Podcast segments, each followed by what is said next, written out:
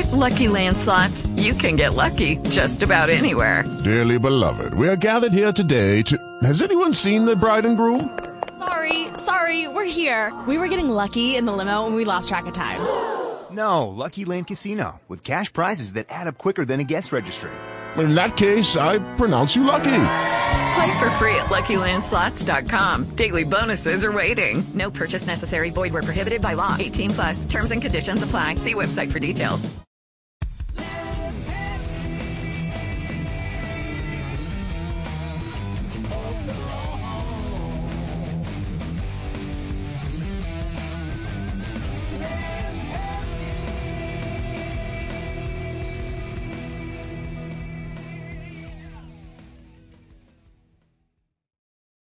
Proud to bring you one of our most impressive and complex guests yet. Tune in as we recently had the opportunity to sit down with one of the world's greatest comic illustrators, responsible for drawing icons such as Batman and his ultimate enemy, the Joker.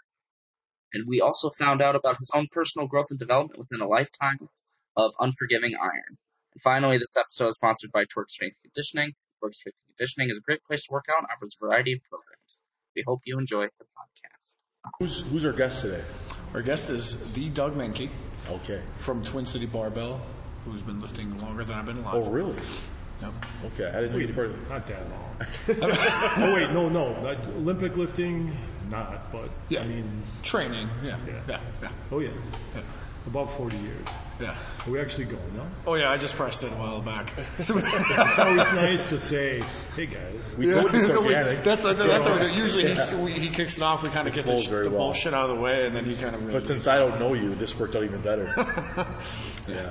So how did you? How did this all originate for you? And are you an Olympic weightlifter? What you primarily was, or I mean, at this point, I consider myself an Olympic weightlifter. Even Okay. though I, you know, I've, the uh, the amount of time I spend doing it now is greatly reduced. Um, I started lifting weights in high school, uh, 17 years old. I'd been very active guy, did sports, uh, football for a number of years until I tore my ankle. I swam competitively as most of, actually all of my school sports ended at ninth grade because then I went to work instead. really? Okay. So, and after that, but I also did martial arts, so that was something I could do personally on my own. Um, but always super active. Never wanted to lift weights because I had this, you know, idea that it made you big and slow, which um, actually does happen to some people. I've seen it happen, but as, as far as uh, as far as my experience was concerned, it was just one of those concepts, you know, that um, didn't. I- came, especially because of the martial arts background. I wasn't trying to be heavy. I was trying to be Bruce Lee. Yeah. So that was uh, that was the main uh, physical activity. I was did a ton of training. Yeah. I did isometric stuff. I made my own equipment. I did. I mean, for me, it was. Uh, I was. I had two speeds. Either I was doing absolutely nothing, or I was standing up, kicking, punching, Yeah. moving, and doing things that were physical. Um, as far as uh, I had a friend who got me into lifting weights. This guy named Steve, high school friend, and he was actually uh, at Burnsville High School. He was a, the strongest guy. He weighed 160 pounds. I think he had the the school bench press record at the time. I would assume by now they pushed it up a little bit, but for a 160 pound guy, had like a 350, 360. Wow, Holy Shit, impressive, it's, yeah. really good. Oh yeah, and uh, he, uh, he was a textbook bench presser. It wasn't it wasn't like an exotic setup or anything. He just laid down flat back. Dude had big hands, big forearms, just big shoulders, everything, and just down I went, up I went. Wow. anyway, he he talked me into to trying the weights eventually, and um, put aside my bias. And I think from all of the, the physical activity, I was I was ready to do something like that. Um, and my, my father was a very good athlete, so I had I had a lot of good genetics, you know, backing me up. I weighed like 160 pounds when I first, you know, my first time ever lie down and bench press, bench 230, Wow. How old were you? Do you remember? 17. Okay. Oh, wow. That's really impressive. Yeah, it is. Yeah. Um, yeah, it, it, it was just a very natural movement for me. Uh, not all the movements weren't. I think Sure. I had worked at that time. We also would do a little power clean and press. Um, I I think I, I have a in some old log. I think at that time I worked up to like a 240 power clean. We didn't do squats because they didn't have a squat rack. This Sure. wasn't in a, a gym. This was just in somebody's basement. Um, I, actually, I think the first time I ever, I, I have to dial it back. I think when I was 15, uh, I had a friend, uh, this stoner dude. He uh, he had a set of old crappy weights. So who knows how much they actually Yeah, weighed. yeah. Uh, Those so old sand basically- weights? Were they Yeah, filled with there, it was a cement combo sand? sand and standard. and Yeah, stuff yeah, yeah. and bar. Anyway, so we were, we were sitting in his room, and I'd never lifted weights, and I, he had talked me into that. So I grabbed the bar, I loaded it with body weight, so I managed to, to clean and press body weight. First time I tried it. Second time I tried it, I threw his bar down and bent it. So sure Now we can't play no more. floor. Yeah. Yeah. Um, uh, so, in, anyway, you know, fast forward a couple of years, you know, so, and I really liked it, you know. Yeah. At that point, I, I loved just the simple act of uh, lifting weights, and um, first time I tried deadlifting, I deadlifted, worked up to a, a bone crunching four, 400, 405. Nice. Uh, surprised my vertebrae didn't spray all over the gym. that was in a regular gym. That was Yeah. We had uh, at that point I was in Southern California, and I there was a uh, a gym that was near the junior college I was going to, and it had a um, um, they had a, a lot of the sports teams locally. The guys from a bunch of Samoans, all right. They were playing football for you know the local college, and and they were watching me. I remember the looks on their faces because as they watched me go up and weight, because I'd never done it before. I'm not using any form or anything. I'm just like, just question marking that weight up. You know, while I'm standing up. Like and I watched taking a shit. every increase in weight. I was thinking, well, I can do more. And I watch him look more and more concerned, more and more concerned. And finally, this guy walks up to me, he has hands me a belt. He goes, "Did you put on this belt, man? You know, just might help." And that was the last lift, and I got 400 or 405. I can't remember. Nice.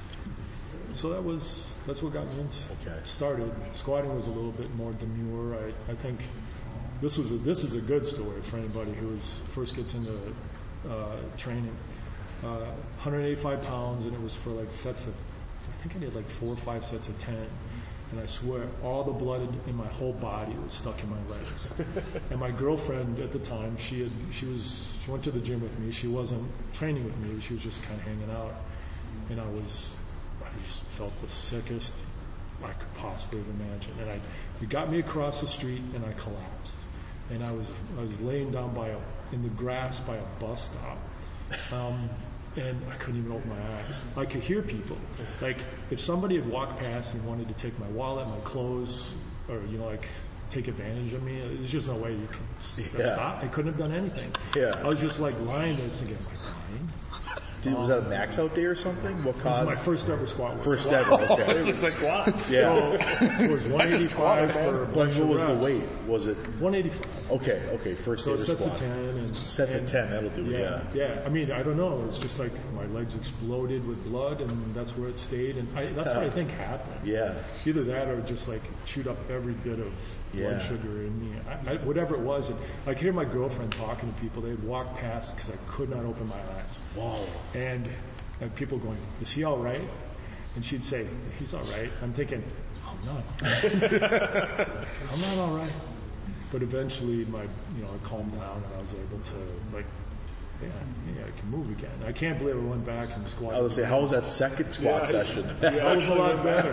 A lot better. I don't know if it was just the first, the inaugural one was just designed to just punish me or something. Anyway, that's that's how I got into lifting, and and sadly, probably when I when I converted, you know, over to this activity because I would always throw myself into everything. You know, if I was doing something physical, I was 100% into it, and I ended up uh, like the martial arts stuff, especially, just took a total sideline. Most of the limberness that I had, and which was really kind of fun to have it, I, I didn't realize what I was losing. Nor did I realize, hey, you might want that later on in about 20 years when you're going to take up Olympic lifting. You know, like having some kind of flexibility in my upper back and you know, stuff that really went away because I, I, I would say I, I didn't, I never competed in powerlifting, but the focus was not bodybuilding, but doing as much bench and squat and deadlift as possible, with a little extra emphasis on the bench because it just seemed well, everybody liked the bench, so Yeah. um, I, I didn't train very intelligently. I, I rarely followed a program. Um, so I, I was tending to get hurt constantly. In fact, I was probably hurt within the first two weeks of lifting. After that, like that first when I first started benching, you know, because these are high school kids down in somebody's basement. Nobody knows Sure. what they're doing. Yeah. Yeah. And we had a couple of other like just jack offs down there who were didn't know they didn't lift. They weren't Yeah. guys who knew what we were doing. And I, I was going to go for a max. Don't even know what the weight was. Doesn't even matter. Yep. But I thought, oh, we'll have one guy on each side of me. You know, just safer. And and uh, so as I took the weight down, you know, and I, you think it kind of explains it. I'm going to be the one lifting the weight. You're not going to be the one holding on to the weight as it goes down. So as the weight went down, it, and I'm looking straight ahead, you know, at the ceiling, and I feel the weight kind of drifting to one side. I'm like, oh, what's going on? What's wrong? So all the weight shifted, feeling to one side, and I just I pushed it up, and I felt a little, you know, so I, I tore a little bit in a, in the pec, deltoid area, which plagued me for years. Yeah. You know, it, what happened is one of the guys held on to the weight as I lowered it. The The other didn't. didn't, yeah. So it was just totally shifted, just stupid stuff. It was like one after another, something stupid. Yeah. And then you would read like in Muscle and Fitness or whatever magazines we were reading at the time. I can't be for sure what it was, but they were talking about the importance of like perfect form and stuff. Like, so we're doing skull crushers with a straight bar, you know, like elbows high, elbows mm-hmm. high. Like, okay, these elbows are so high, you know, and all of a sudden, and then I then I felt a pop in my the brachioradial or uh, coracobrachialis. Is that what it's called? That little muscle in here that you don't think does anything, but it does a lot. You know, so that thing like tore, like in the muscle belly. Wow. So that was, and none of this stopped me from lifting. Um, but it was really stuff that would get in the way because I, I was working a job in a tire retread factory at the time and had to always like physical reach into these into these within these tires to unlock or to disengage steam hoses and like every time it's like oh just, I, that's what that muscle's for Yeah, is, yeah. to, There it is is. to like a little bit of this you know like Uh-huh. a little arm action um, Do you think that may have caused the injury though, because you were already doing that motion? Uh, no, it was absolutely it was the keeping the elbows high. Okay. Textbook. I felt it go. It's just like Okay. it was gone. Well, that's why there's kind of merits. To, I mean, why they have some of the curled bars now too to kind of Yeah. relieve some of that tension and fall on, fall on the different. Oh yeah. side. At this point, like when people talk to me about like per, you know, like form, like not not about Olympic looking form, but about just the general training. I said you find you find a range of motion that is comfortable. You don't torture yourself through range of motion. Yeah. You find something that feels natural. You know, so you know, people tell others, you got to keep those elbows down, elbows square, can't do this or that. I says, does it feel right? It's probably what you should be doing. Mm-hmm. So I was, you know, right out of the gate, all this stuff is just bad. It sounds really bad for anyone who wants to. Like, Yeah. get into that weight. It's a lot of pain. It- it's Ever- more. It's more I like think- it's more like a study in in uh, stupidity and perseverance, and then more stupidity. Just live through it. Yeah, because by the time everyone- I was 19, then I um, I was I had two training partners. I trained at a Gold's Gym in in uh, uh, Huntington Beach, California. It was a great place to train. Unbelievably strong guys. I saw just mountains of human beings in there. That, of course, that was back in the day that drugs were totally you could buy that. They, Yeah. they, they were still legal, and um, so there was huge human beings just plodding through this place. Unbelievable strength. I remember seeing guys, and it also changed my idea of what a strong guy looked like, because I, I had this envision of you know like the dude who's ripped and his veins are like crawling all over himself, and you know looks like a superhero. And there was this guy I, I can't remember his name anymore. He was just this jolly fat dude, like just happy. He'd come in, he's laughing with everybody, ha ha ha ha. And I'm thinking, oh, I've never seen that guy before. He's, you know, what a what a goofball.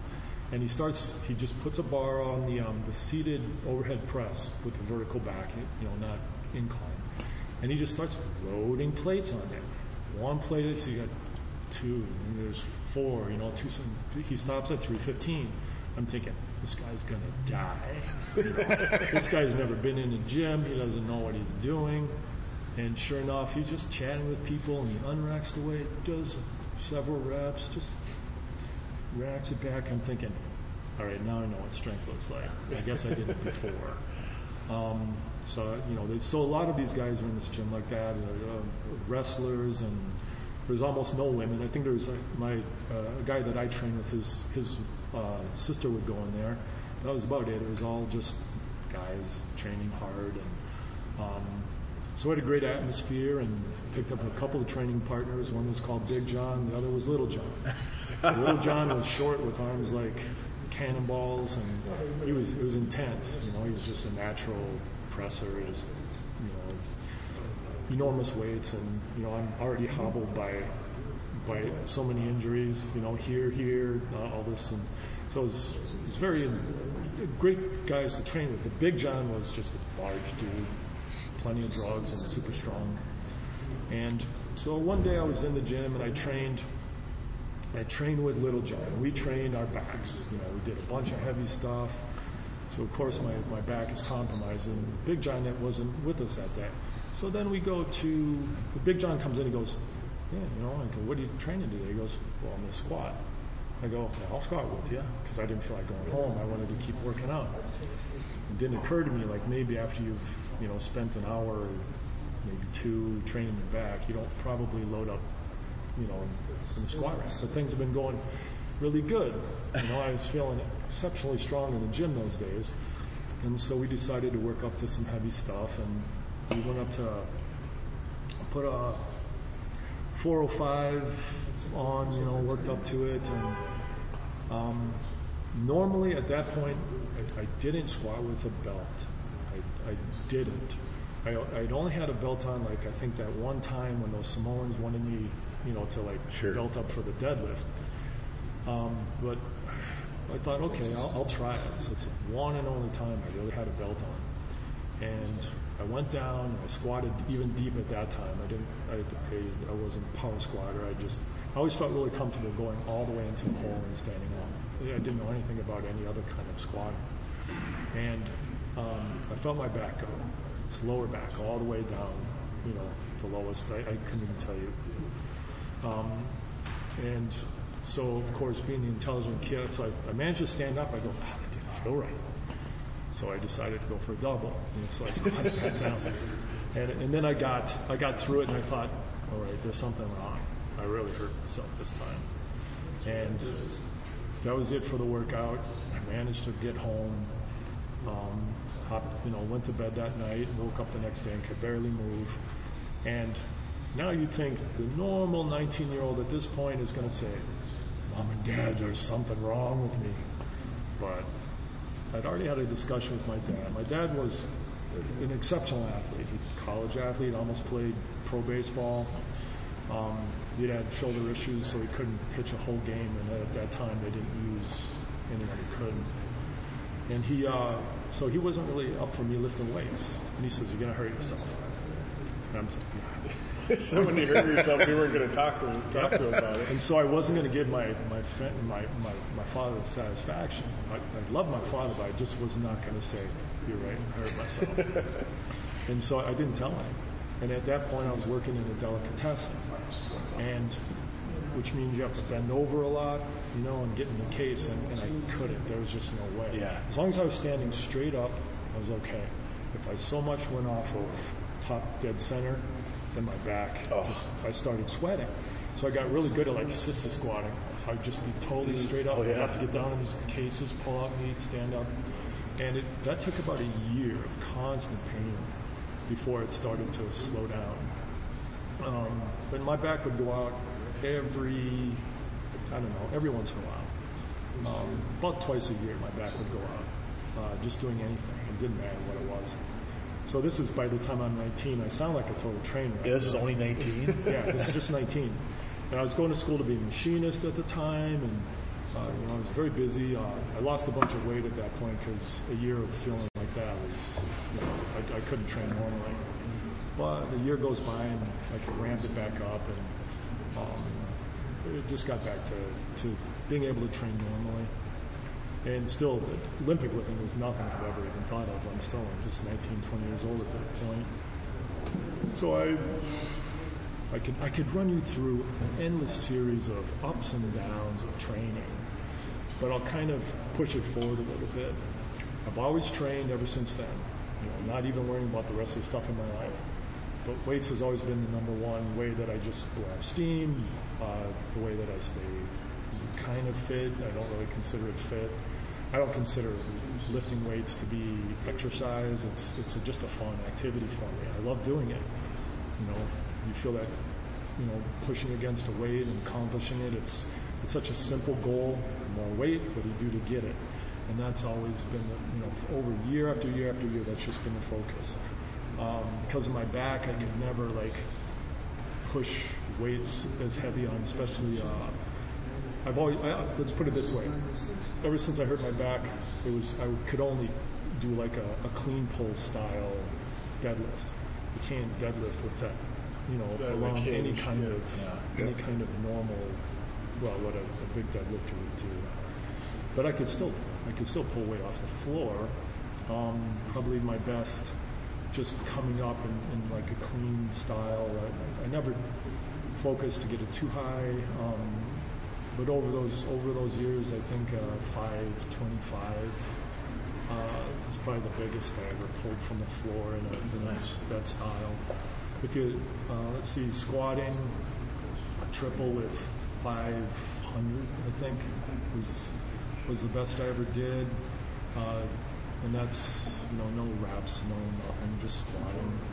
Um, and then uh, bench press was always the I don't know the evil taskmaster that never really kind of considering I like people say oh you're good at benching I says well considering where I started no you know I, I started pretty high and I I think it, my top was 430 Oh wow, for bench. yeah That's really good though. Yeah. That's really good. Yeah. that was that was before Olympic lifting Okay. all right?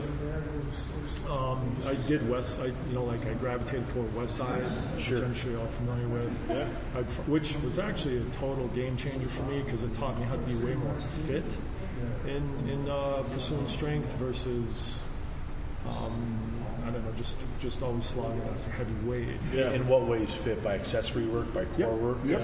By uh, uh, the ME days and the um, the uh, what's- the other one called? Maximum effort and the Dynamic. Dynamic. So the dynamic, you know, like when you'd start like using sixty percent for I don't know, ten sets of three or something. Yep. I can't even remember what some of the programs. No, yeah, it's like they have like twelve. You have twelve sets of two, nine of three. Yeah, yeah, yeah. It- that stuff. whatever. I mean, it, it, it was easy to like, you know, to. It's not a perfect system, you know. Louie came up with some great ideas though, so that that's the kind of thing. All of a sudden, I was like, wow, you know, I'm, I'm getting way more fit and putting more effort Yeah. into uh, making sure my upper back was strong and my uh, brought my, my lockout and tricep strength up huge. So because I would do a lot of uh, a lot of my um, my dynamic work was done with a closer grip. So all of a sudden I found, you know, where I used to have to be a fairly wide bencher, I'm actually really comfortable with a much more close grip. Much stronger triceps. Oh yeah, Yeah. became, I mean, very much, you know, like pressing with my arms and, um, you know, that's that was great. You know, and I could apply it to everything. I think at one point I remember because I would like wave up and down in these dramatic ways, and also, but I would. This was before the Louie stuff for the West Side, but I was always training at too high of a percentage, and I would always crash. You know, like whenever time I get to the end of my program, you know, I was just dog meat. I can never Yeah. do what I wanted. But when I started using some of these simpler West Side methods that were put forward, all of a sudden it worked. I mean, I remember going from 330 up to 390 and super rapid. It was within just a few months. And I honestly, I think it was just from developing uh, just a higher level of fitness and also avoiding excessively heavy weight constantly. Um, and the dynamic stuff really brought up my, my physical fitness, you know. That is, as well as the repetition uh, Yeah. method that, that Westside uses. I think the, Yeah. the blend of that max effort, dynamic effort, and uh, repetition method uh, has a built-in kind of undulation to it. Yeah. And then switching the implements, the conjugate piece of it, Yep. um, really helps you sure up And you of those. find you find what works for you. Absolutely. Like I remember JM presses for a while. They Yeah. would talk about that. It says if you want to find something that would tear my elbows into shreds, it was JM presses. Yeah. It was like that's the kind of thing that wouldn't work for me. But what did work for me was like high repetition dumbbell presses, for Right. instance. Yeah. I thought I got a huge amount of mileage out of those, and it kept me from going heavy. You know, Absolutely. but it made me super fit in comparison. And so all of a sudden, I, you know, and I, I had some other stuff that had gone. okay, in this in this little progress of lifting weights and having this be a part of my life, and all these injuries, I literally had an injury once where my head was off, like my headstock. All right, and I I injured it by it, by dancing. You know, I was in a mosh pit. And I hurt my neck. All right. You at a concert? Yeah, yeah. I was, and it, and I, I could not turn my head to the left. All right, like it just wouldn't go. It's just like, it just nothing. There's nothing. It wasn't even, it wasn't pain preventing it. It just wouldn't go. And being being a young stupid person who thought, well, you know, chiropractic treatment, doctors are all expensive. I can't afford that. So I just went like that for about a year's time. You know, just got used to it. You know, I'm still lifting weights and all that shit, but just there was no looking over the left shoulder. That just wasn't an option. It wasn't a we thing were turning the entire body. and so, We're going to drive on the right side of the way. and so uh, the, the same guy who got me into lifting weights, this guy Steve, who I'm still friends with. He's the only friend I have from high school. We're still friends, and I got more story for that guy. Um, anyway, uh, he, his his father's best friend was a chiropractor, and he says, "Doug, you should go see this guy. It won't cost you that much. Fifty bucks." Like, 50 bucks, really? You know, I, I got expect thousands. and he goes, no, no, it's just just charge you 50 bucks. I'm going to get adjusted. You come in too. And so they, they looked at my neck. They took an X-ray and all that. And he says, hey, that's almost how he described it to me because he, he broke it down into the simplest, stupidest terms. He said, your head is not on right. your head, he says, your head is off your headstock. You know, like, and I was like, oh, really? And and so and he's this old school chiropractor. And he, he rolled up a towel and like put it under my shoulder or something, and then just this unbelievable snap as he and and I was like, hey, swiveling back and forth. I'm going, that's left amazing. shoulder?" That's amazing. You know, and that's you know. Then I, I, I obviously after that I was thinking, hey, kind of you know like treating yourself properly isn't that expensive, um, and also you know don't let stuff like that linger forever because Absolutely. frankly it's not doing you any favors. You know, it creates weird things in your body. Your body's going to figure out how to force time off at some point or another, and you Yeah. know, stuff like that. Yeah. You got to pay back what you take. Yeah. You guys want me to keep talking about this crap? 'Cause- no, it's Well, I have a fucking question with you before- before we go on here. So, um, a couple of questions. First thing is, when you were making your biggest strides with the West Side philosophy Yeah. training, were you with other lifting partners that helped accelerate that, or was it all on your own? It was my idea. I was training in a, I was training in a small gym in Forest Lake, and I mean, I had guys that could help me. And well, trust me, if I if I'd had regular training partners Yeah. at that time, it would have been great because it was all. I mean, I you know like, um, yeah, I trained with people, but it was more likely training around them and the people I would trust to say, Spot hey, could you help Yeah. me with this, and, and they would. You know, but even at that point, it's Okay. it's, it's just me pushing myself, and everyone else has their own agenda. It wasn't there was no club format, so there wasn't people working towards the common goal. Okay. You know, it was, in fact, it was like remember there was uh, a kid that I was training, and he's like a really, I, See you, Roger. I might even get in there in the Olympic lift sometime in the near future. Yeah. We'll see you soon, Roger. You know, so I was like training a young guy and trying to help him out. He was he was really fun, man, because he was like he was like a like Hammy the squirrel. He was just like go go go go go go go, and he always wanted a bigger bench press. I mean, that's all he wanted, bench press more. So I laid out a little, you know, from my own personal experience of how not to screw this up. I knew what to tell him to do, and I says, yeah, by week so much, we'll try it. So came in, I was going to help him on his his maximum effort. You know, like we're going to hit this new PR, nothing. And then he was quite honest too. That was the best part about it. He says, "Dude, this should have worked. You know what happened?" He goes, "Ah, I was, I was training every day. I would come in. I would, He did the same thing every day. He did every day. Just burn and through energy, Yeah. through the strength. So by the time we got to the end of the program, it was Nothing totally left, yeah. But you know, these were guys. It was such a variety pack of people in the gym. You know, How about the? Um, so I'm just kind of wondering about your mindset when you first get into karate. And I feel like you have to be very disciplined um, within that. Did that carry over pretty well into powerlifting and into Yeah. Olympic lifting? Pretty much. How did that? I would say help? so. I would say because well, I, you know, you, all, everybody has brings their own like I don't know, attitude Yeah. towards the table. It's not like I had to discover one. If anything, what I really would have benefited from was is something everyone has learned is, and and back in those days in gyms, you're often just cut loose. You know, Sure. people aren't there knowing what they're doing. And you see that every day if you go into, uh, I see it every day at the Y. I look at what people are doing going, man, that, whatever you're doing, it looks exotic, but if you have a plan, That's a good way. it's not That's a nice way to say it. That's a good way to say it. You don't do the exotic, do the simple. It's, uh, yeah, I, was, yeah, it's I mean, it's it just really people don't have no, gyms weren't there to help you reach Your something goal, specific. yeah. Yeah. I mean, because they often didn't know what they were doing.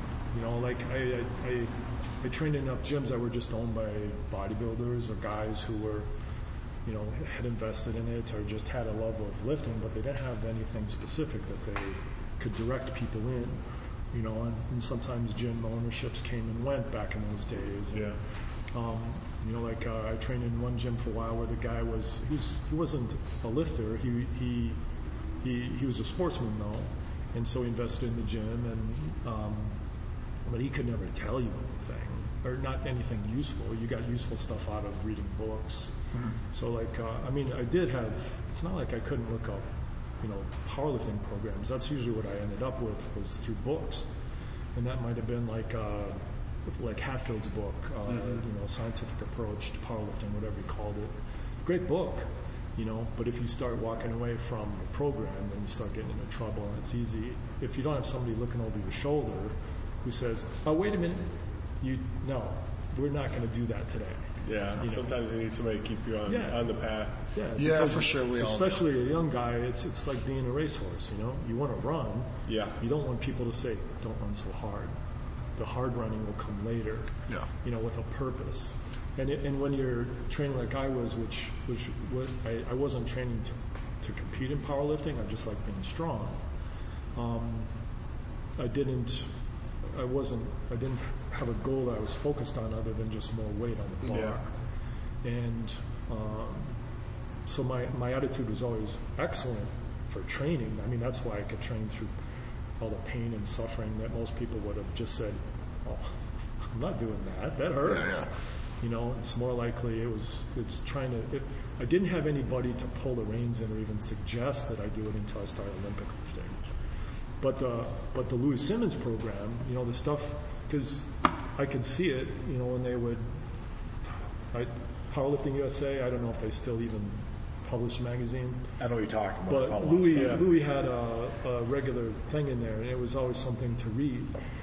The thing that was positive for me was once I actually read or got through some of the program without screwing it up, and saw that it worked. It's like when you put, you know, when you go from 330 to 390 in a real short amount of time, it's like, oh, that worked. I, I probably shouldn't mess with it, but I still would. Yeah. Like, oh, I think I get it now. yeah, yeah. But at least, you know, at least there wasn't significant backsliding. I usually would slide, you know, things that would happen is when I would hurt myself and then I would have to like kind of tone it down for a while, like throwing my neck out. And I mean, that was, um, okay, let's, let's just keep this little train going here. So let's just fast forward because the Louie Simmons stuff was great. Unfortunately, it already like severely damaged my left shoulder. And for what? Yeah, like I was going to move forward. Now we're going to talk about another injury.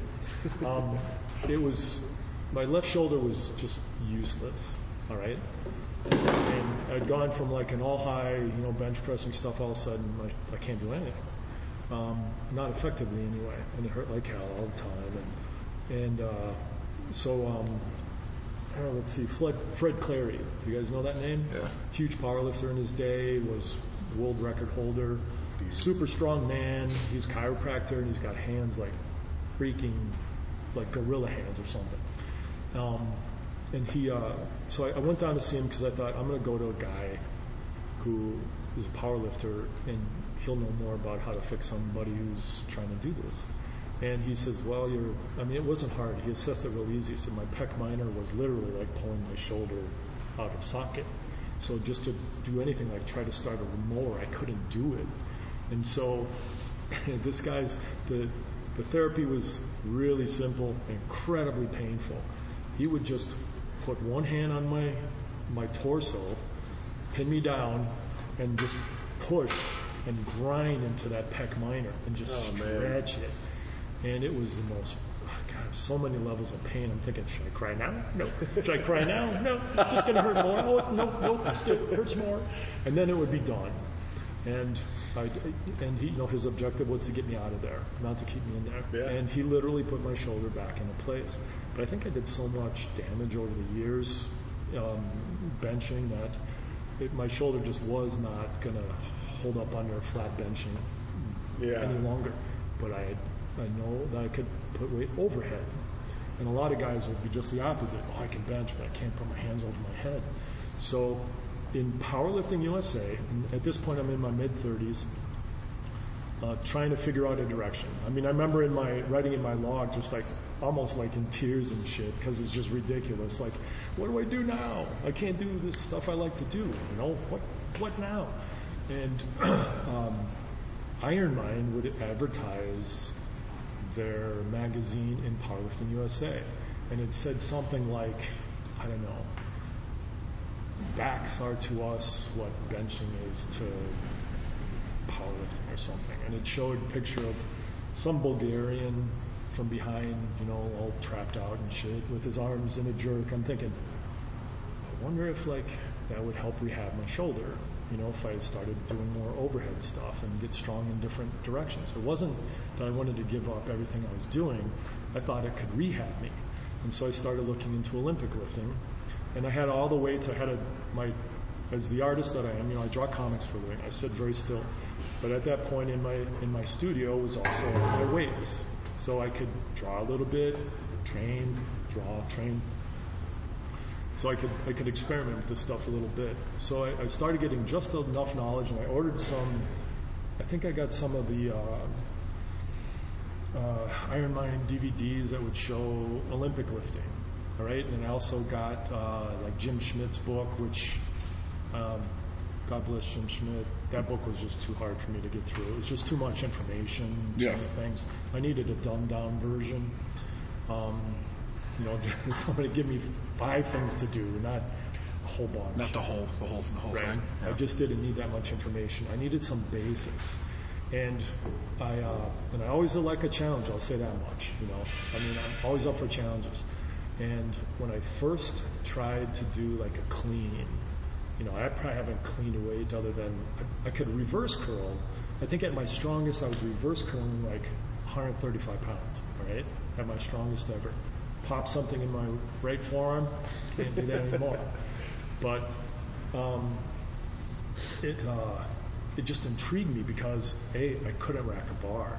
I couldn't even get the bar anywhere near my shoulders, let alone like the concept of racking it. I could remember like pulling it up and it's like this is a like I'm looking up above the bar. I'm thinking, how the hell did those guys get that bar anywhere near their shoulders? This is incredible. I was I was one of those guys whose arms just hung out in front of him, you know. Um, and and it just intrigued me. I think, and then snatching was even like even more diabolical. It's like, oh my gosh, this is amazing! I can't do this at all. I think at the I think at the time I was like I could back squat 400 for an easy set of eight, you know. But I'm thinking, but those guys, like, it doesn't matter how strong I am. I can't even begin to even get in the positions to even try to do it. And I was just sold on it totally. I just wanted to do it so mm-hmm. bad. I'm thinking, I can't go through life not being able to clean and jerk and snatch. This is just, it's, it's too incredible. It looks, it looks so fun. And like, it started to percolate because, you know, like now people are totally exposed to it. You can find anything you want about it. The internet's a fascinating place. Sure. You know, if you want for good information and bad, but the, the, the reality is you can be exposed to it. You know, back in my day, because I am older than everybody here. um, I'm 56, not as old as Roger Sadecki. No. But- Substantially younger. But um, there was, uh, you know, the Olympics, and we could see, you know, Vasily Alexeyev, which is pretty much all you ever saw was the heavyweights, because that's what people were most intrigued by. Oh, yeah. And, you know, because I remember watching that lethargic, totally like, confidence not even the right word. It's that Russian way of walking out to a weight. It was like, a waddle. Half pot. Waddle of confidence. we're gonna lift. you know, yeah, it's amazing. Yeah. watching those guys do. I never picked up on that until you said it just now. We watched those videos. It is definitely a different stride. Yeah. Yeah. So, you know, then I'd have to kind of remember what it was. And getting those Iron Mind videos then, and you see people of all different, like, body types, you know, doing it from little tiny guys to great big guys. And back then, you know, it was, it was, uh, it was just an eye opener. It was just amazing to watch these Iron Mind videos. It's like, would I do this so bad? I just can't believe it. Look at them. They squat like crazy. you know, they just like punching huge weights over their head. They look like tennis players, some of them. It just doesn't even make any sense. Here I am like this, you know, I think I'm really big and strong, but these guys get like, I don't know, like throwing me around like a little toy. I can't even lift the weights that they're snatching, let alone. So anyway, yeah, I s- I thought it was great. But I did first start using it for rehab, and you know, after after a while, it was like that's all I wanted. That was your sport? Yeah. So how old were you when you started all this? You said like 30. The first time I walked down to Twin City Barbell, which was in some gym down in St. Paul, and some godforsaken hole that they like. There was there was a gym I, I can't remember anymore. Where's Roger? Was the YMCA maybe? Or It wasn't the Y. It was it was On just the some east side? gym. Yeah. Um, and I think they had to like uh, like dig it out, like the basement, the sub level. We just- Oh, we just talked about Oh, that. yeah. Tell us about that. So he told you about that. Yeah. Yeah. Oh, yeah. So they, you know, because there's water in it. And all Yeah. That. So that was the first time I went down there. It was hard. There's so Don would go down there, you know. Oh, yeah. Don what? Yep. And Charlie, obviously, Charlie was in, in a wheelchair. Yeah, he was using a cane or anything. He was, but he was back was already bound. And, uh, and a few, just a few guys, not not too many, maybe a couple of girls here and there. But every once in a while, the crowd would gather in there. The level of strength, like Don was the strongest thing down there. Um, in, in his day, did you guys do, ever do Don on a podcast? No, yeah. No, Oh, no. you- I you've been to him about talking to him, but Yeah. yeah. Oh yeah, Yeah. you won't even have to say anything. You just say, "Okay, Don, we're gonna go out." You just No, Don, Don, Don at meets, as soon as he talks to me, I'm like, dude, I love you, but I gotta go. Because he can talk. His Yeah. wife would be a good guest too. She had a pretty good career. Well, you're, didn't thinking, you're thinking of Derwin. Okay, Yeah, yeah, Derwin, yeah, Derwin. Derwin. oh, Derwin too. Yeah, Derwin. We had Derwin on last week. Yeah, no, he's obviously amazing. That place is cool. That, that was also the one too. I think. Uh, I can't remember who told me, but maybe it was Don. Pretty sure. He said sometimes if there's a lot of traffic by the road there, you guys would get exhaust fumes stuck down there. Oh, no doubt. if, it, if it did, if it wasn't that place, I, it was, it was a damp gym. Yeah. And, um, but that's where I, I'd done, I'd done all the like the precursors that I could to, to learning how to do it. I, I'd at least gotten so that I could like get my elbows up a little bit. I could rack a bit to my fingertips. Um, snatching was very mechanical, but I was doing it well enough, so I was like hitting positions, but it wasn't fluid or anything. But I was strong enough to, to get, uh, I don't know, I probably walked in there snatching somewhere close to, um, I don't know, like 80 or 90, I think 90 kilos in a really mechanical fashion. And I would, then I would sink down and stand back up. And it was like more of a power catch and down. And Don was the one, um, you know, Don actually gave me some really great advice. Um, Charlie really tried to sell me on uh, um, split clean, you know? Yeah. Oh, yeah. which probably works for plenty of people, especially older guys, you know, but I think my elbows were still so inflexible that what would happen is I would, and plus I had injuries, injuries that I got, and so I, I would try to split clean, but it would just jackhammer my elbows. My elbows would just feel like they were being torn apart Yeah. every time I get done. And so I actually left the gym for month or two, I don't know, worked on him flexibility every day until I could clean the bar properly and squat clean.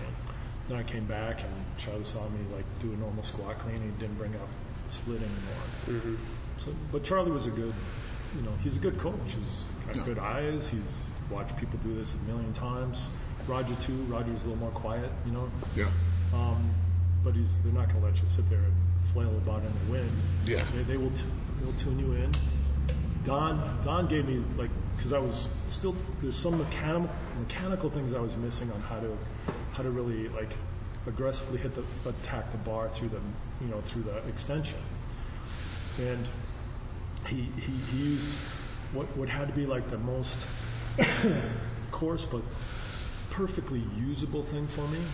And and Don Don says, Doug, it's like this. He goes, he goes, it's tuck and fuck, all right? you tuck the bar and fuck. You know, like drive your hips forward. And the bar comes in, hips go forward, pull.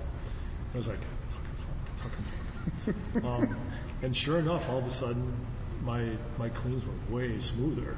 Yeah. And and I try to share that little piece of information every once in a while. Like I try to tell like it's not it's it's kind of inappropriate and depending on who you're talking to. Know your crowd. Yeah. Yeah, for sure. But it's it actually that is that simple simple phrase that he used.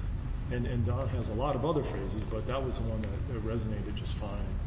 And so I had a great time down there. It was, it was so much fun. Um, I think I can't remember what I weighed because when I walked down to Twin City Barbell, okay, this is this is also what had happened. I wanted to compete. I was thinking, if I'm going to get into sport, I'm going to compete. I haven't competed in anything since I was young, and I wanted to compete. And um, I was too heavy, so I was I was looking at what people were doing, you know, locally, and I, and I, I thought uh, there's a nice window in the 94 kilo category that I could go in there and I could do stuff, you know. Anything below that was too much, uh, too much accomplishment. Anything above it was too much.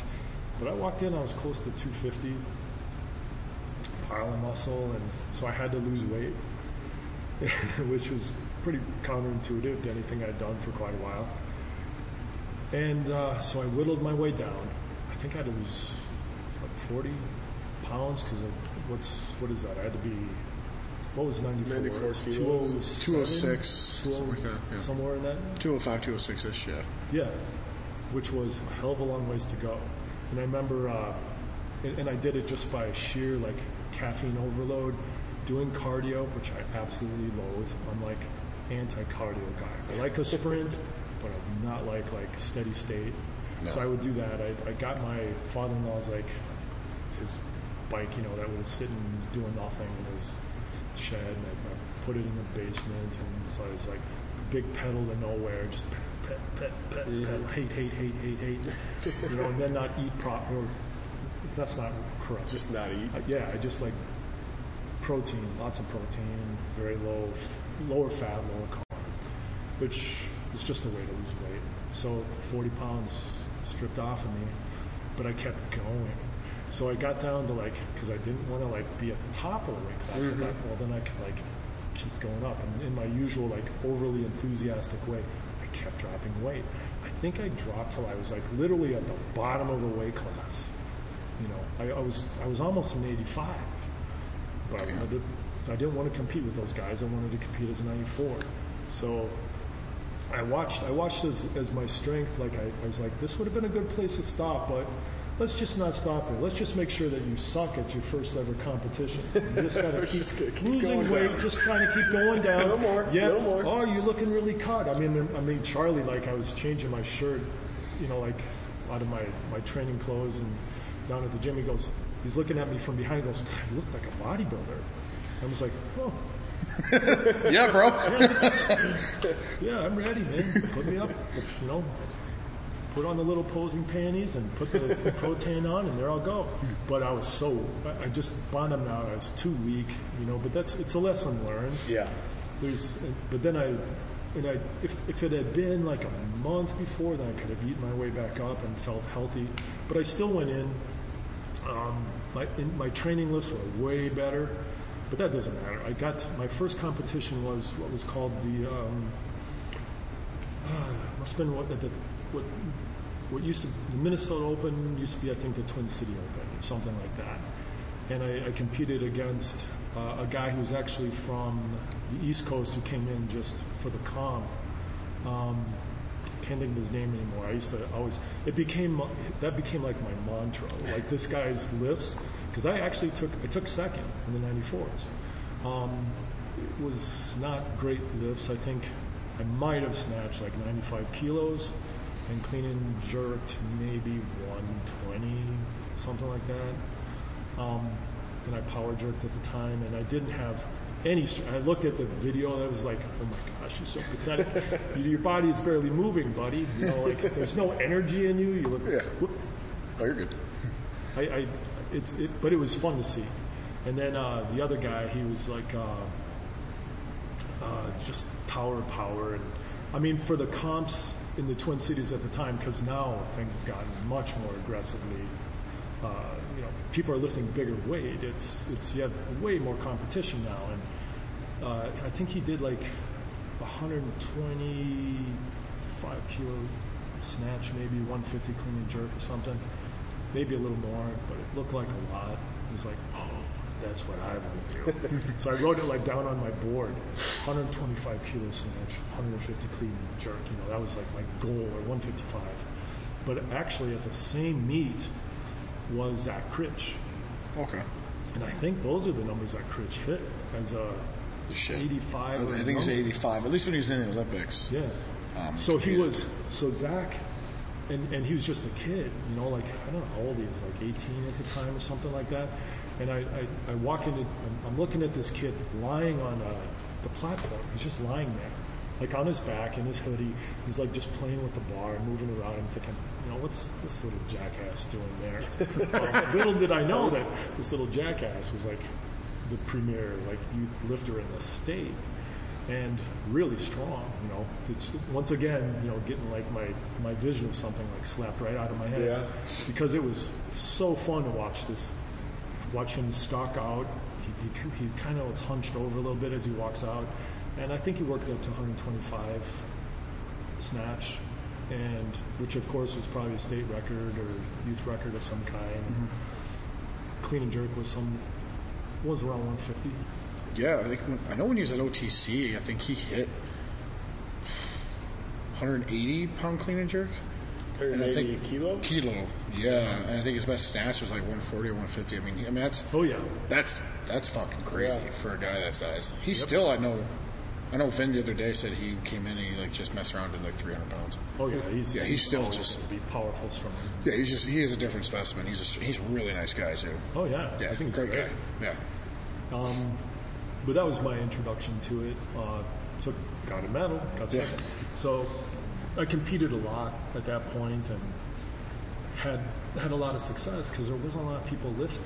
You know, I mean, I when I look at what I did, like so basically, I started. I think my first comps was when I was 38. You know, shortly after I hit 40. You know, I'm a master when I start. So in my 40s, you know, I get to be um, state champion. I probably get a gold, I, just a whole box of medals from all the different comps. So that, that just tells you that the that the level of play was a little on the low side because a dude in his 40s is not supposed to kick ass all over and, and, and win so much stuff. So it's really nice to see younger people and stronger people come into the sport uh, locally and, and really push the numbers up and push the accomplishments up. Um, that's always been fun to see and. Um, some of my best lifting, I, th- I think, you know, like um, when I was like Roger and I went out to World Masters when it was uh, in Savannah in the U.S. Um, that was a big comp. Went out there. I, I took second. When, and this is a good story. Want to hear this? You want to hear Yeah, it? yeah, yeah. Because this is a good Roger story. Roger's my coach out there, and I'm in really good shape. 94 kilo lifter. Uh, this is where I tore my labrum for the first time and so you know snatching goes really well. Um, I do, uh, and, and you know, and, and when you when you a master, it's who shows up. Sure. But we have we have quite a few guys lifting, and and this uh, the, I'm 12 kilos I think over everyone. Like I, I have a 12 kilo lead in the snatch. Like that's huge, and Yeah. so I, I think I snatched. I can't remember what my opener was, but my second was 112, and my third was 117, and I, I overpulled the 117 so hard that it just spit me out the front way. I was just overly aggressive with it. I was just because I didn't want to miss it, so of course I did the wrong thing and got way too aggressive. So it went up and just I was, you know, out in front by about three feet. Yeah. But that's okay. I got 12 kilo lead. You know, Roger's looking at it. and, You know, it's like, you know, we got this. Roger's never even that dramatic about something. Anyway, so I'm warming up for the clean and jerks, and I feel something on my hip, you know, and it's doesn't feel good. and so I have them work on it, you know, because I have a team of people there to try to help you, and he's putting my leg through, you know, m- movements, and it's like, yeah, that doesn't feel good. And so I tell Roger, and you know, we decide to be somewhat conservative because we think we got lots of room. Yeah. You got 12, 12 kilos. kilos. You know, there's no one even close to me. And um, I think the, the next closest is this guy named Ser- Sergei Chrétien, who's a Canadian. And so I, we're conservative with the clean and jerks. I, I probably would have worked up, I think, at least 140 was the goal. I was, I think in training I was going 140, 145 as a old man, 94 kilo lifter. Pretty solid. Yeah, Yeah. yeah, it felt good. It, it felt good in training. And um, so I think I only did 130. And wouldn't you know it, like this Canadian takes 10 kilo, he has to, he has to lift, I think 10 kilos, 10 or 12, I can't remember. So it must have been. And he's got me on body weight. We weigh the same except just a tiny bit. Yeah, because back then it was bodyweight. They had made the Yep. rule change. Yeah. Yep. So we're all just watching in the back as this guy cleans it and he jerks it. It's his lifetime PR, Yeah. I think, or whatever. And and Roger, Roger goes, "Oh shit!" and uh, so I took second on body weight. And but it was great to watch this guy do it. I, I totally admit it was such a pleasure to see some dude uncork his because he saw a chance. Yeah. Yeah. And he went for it, and he did it. and It was a big lift. Yeah, good for he was him. So excited. Yeah, I mean, I was happy Yeah. for him. You know, I'm the one who's, you know, screwed up. Yeah, Nothing I could do about it. It was just a tactical error. And as, as I would say, it was like he beat me by half a sandwich. 'Cause Roger and I had like like lunch before or something. And they, Yeah. You know, it's like You just had to have that fucking Yeah, sandwich. Had to didn't have you? that sandwich. so I did that. That was cool. And um, And where where did you say that competition was? just Savannah. Oh, Georgia. Yeah. Yeah, I remember. Okay, I do remember that because we had a few people who qualified, but yeah, it wasn't like a, a flight. Then like a, you had to drive like three or four. It was just in the middle of fucking nowhere, wasn't it? Well, Savannah, like that's where that's where Howard Cohen's trained. So Yeah. or that's where his facility is. So Yeah. it's it's not it's not in a pretty place. Yeah. No. Yeah. It's just sort of. But at least I mean, Cohen knows how to put on a meet. You Yeah. know, he could do it in his sleep. Yeah, I remember when those videos came out. I think I saw you afterward at T or at TB. So that's you know that was that was fun. I mean, I, I got a whole bunch of state records for old man lifting and stuff. I got at least, and they're retired now because of The weight change. Yeah, so very nobody nice, ever yeah. touch them. But I think like in 2005 and to this point, so I'm like 42, 43, um, and and I'm hurt again. I hurt my hand. My right hand is is like I can't I can't pull anything. Um, so I, and this is this is like my favorite lifting story of anything I ever did. So I'm training for I think it's must have been the Twin City Open again, and man, I wish I could remember the name of because I'll remember later on. But the guy Travis Zins had been a, a state record holder, and he's kind of pulling himself out of the mothballs because he had um, he had he's a he's a strength and conditioning coach, lifted some huge weights, younger guy compared to me by far, and he's decided to get back into to Olympic lifting. And he's the guy that I'm going head to head with, and I think the 105s. And leading up to this, I can't lift. I, so I, I decided, well, what am I going to do? Uh, what can I do? I can I can support weight overhead, but I can't pull it. Something with my wrist. So all I do is do overhead squat because my theory is was this. Well, I hate overhead squat. So if I do a bunch of them, at least I'll do, I'll, I'll fix a strength that I'm lacking. Mm-hmm. And so all I did was overhead squat every workout. That's the only thing I did was overhead squat. And I, uh, and it was in, mostly in my gym in my home because there's no point in going in anywhere else. I would just overhead squat, overhead squat, overhead squat. And I think that I'm not a great overhead squatter.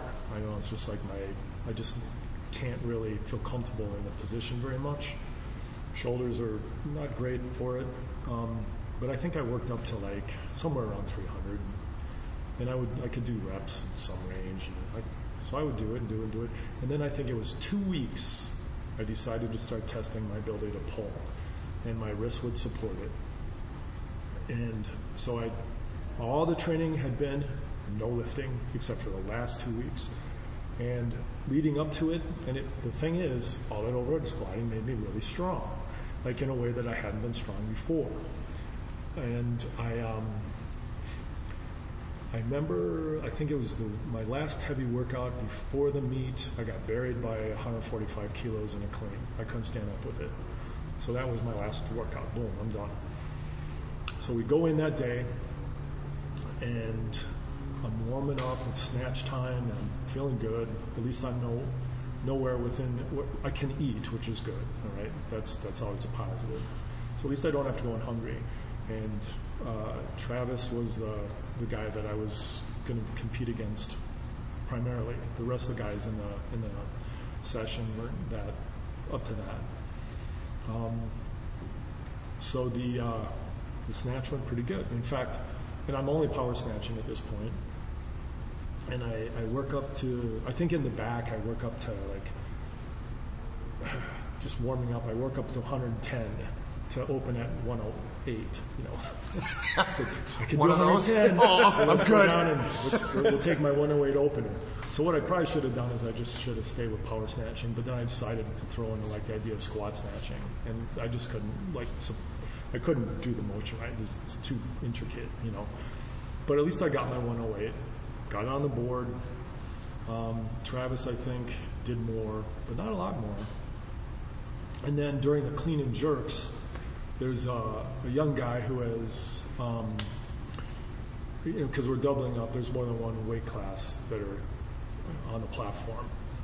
And uh, this young guy, so we had started the clean and jerks. I think I had been my opener, maybe my second, I can't remember. Travis is, you know, so we're kind of neck and neck.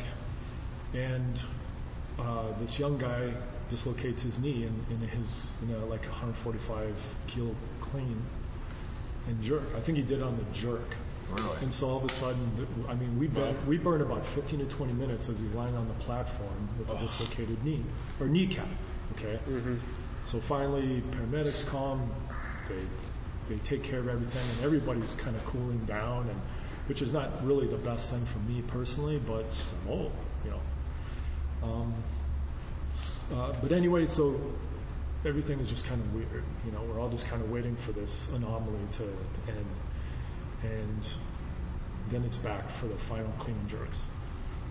Um, I can't remember how I picked the numbers, but I, I, I pick 153 kilo clean and jerk, and I've, I've never even, I, I've done 150, but I've never done 153.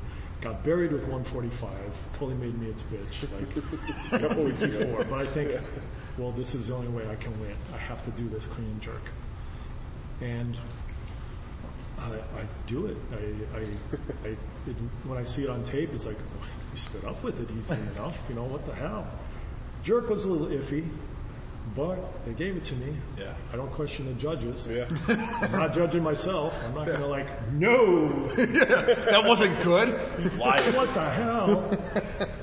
and then Travis came out, and I think it was equivalent weight, or maybe he had to, he had to exceed it by a couple of kilos. Whatever it was, he wasn't able to make it. He couldn't jerk it. And I, that was my, my greatest, to me, my, my greatest accomplishment in Twin City, you know, weightlifting was, was uh, this beating a guy who was far younger, who had been a strength and conditioning coach, had been a, a s- an open state record holder, and I'll freaking clean and jerk this dude on the Yeah, platform. that's awesome. Yeah. In my biggest ever comp, clean and jerk, and that was that was pretty cool for me. I, I, I will always consider it my, my top lift ever, and uh, especially in light of the training, because really I hadn't done Yeah. anything other than overhead squat and got crushed the week before in the clean. I don't even know if I was trying to jerk the weights at that point. Just standing up with them was enough that I had to do it. But that's just an example of being a clutch lifter and pulling out all the stops. And I mean, you know, you've seen me lift a few times. I mean, I'll go out and do stuff. That, trust me, I'm not training. I just, just, You just do it. Yeah. Well, the platform is the Well, you're place one of that the it most, should like- be done. No, exactly. You should leave it on the platform. Yeah. You, you, I've seen a lot of lifting, and you do powers, but you're one of the most explosive lifters I've ever seen. It's just tremendous. Um, so did, I, I wish I was there to see that. That would be really cool. Yeah. What's on YouTube? Is it? All right. It just sits by itself. And don't judge my jerk, man. if those three guys pass my jerk, that's all that matters. Well, it's funny you say you were doing overhead squats. I, I'm trying to think of the goddamn name. But I know there's this Russian weightlifter back in the 70s, and someone asked him what his accessory, best accessory work Yeah. was, and he said overhead squats. Like, just because he's like, that helps my snatch. Which, I mean, it, was just funny you say that. Yeah. Oh, yeah, that time under tension, that's just a fucking Yeah. grind. Yeah, because you have to. Well, there's nothing fun about it, man. No. It's, just a it's a beast of an exercise once it gets heavy, Yeah. and it's like, what am I doing? But Yeah. it, it proof was it, it helped me.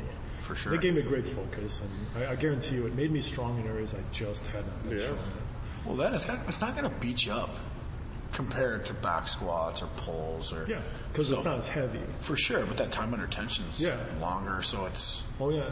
But the, still, the weight's not there. And it so allowed, since I wasn't jerking weight, it, it did give me the chance to, you know, to develop a lot of tension in my in Yeah. my positions. Yeah. Have And you then- stuck with it since? No, I hate that exercise. He's like, No, no. Every once in a while I'll do Yeah. it, but I mean, I just, I don't. It, it wouldn't pay dividends right now. Sure. There's other things I just have to focus on. Sure.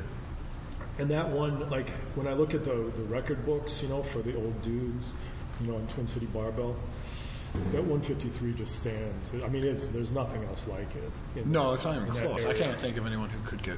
No, it's going to take. It's it's that's a good good lift.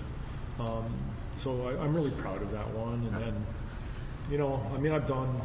You know, I've I've been in and out of injuries. I've you know, and then at times I've while rehabbing, know, I've focused on other stuff. And a lot of my top end strength came as the older I got.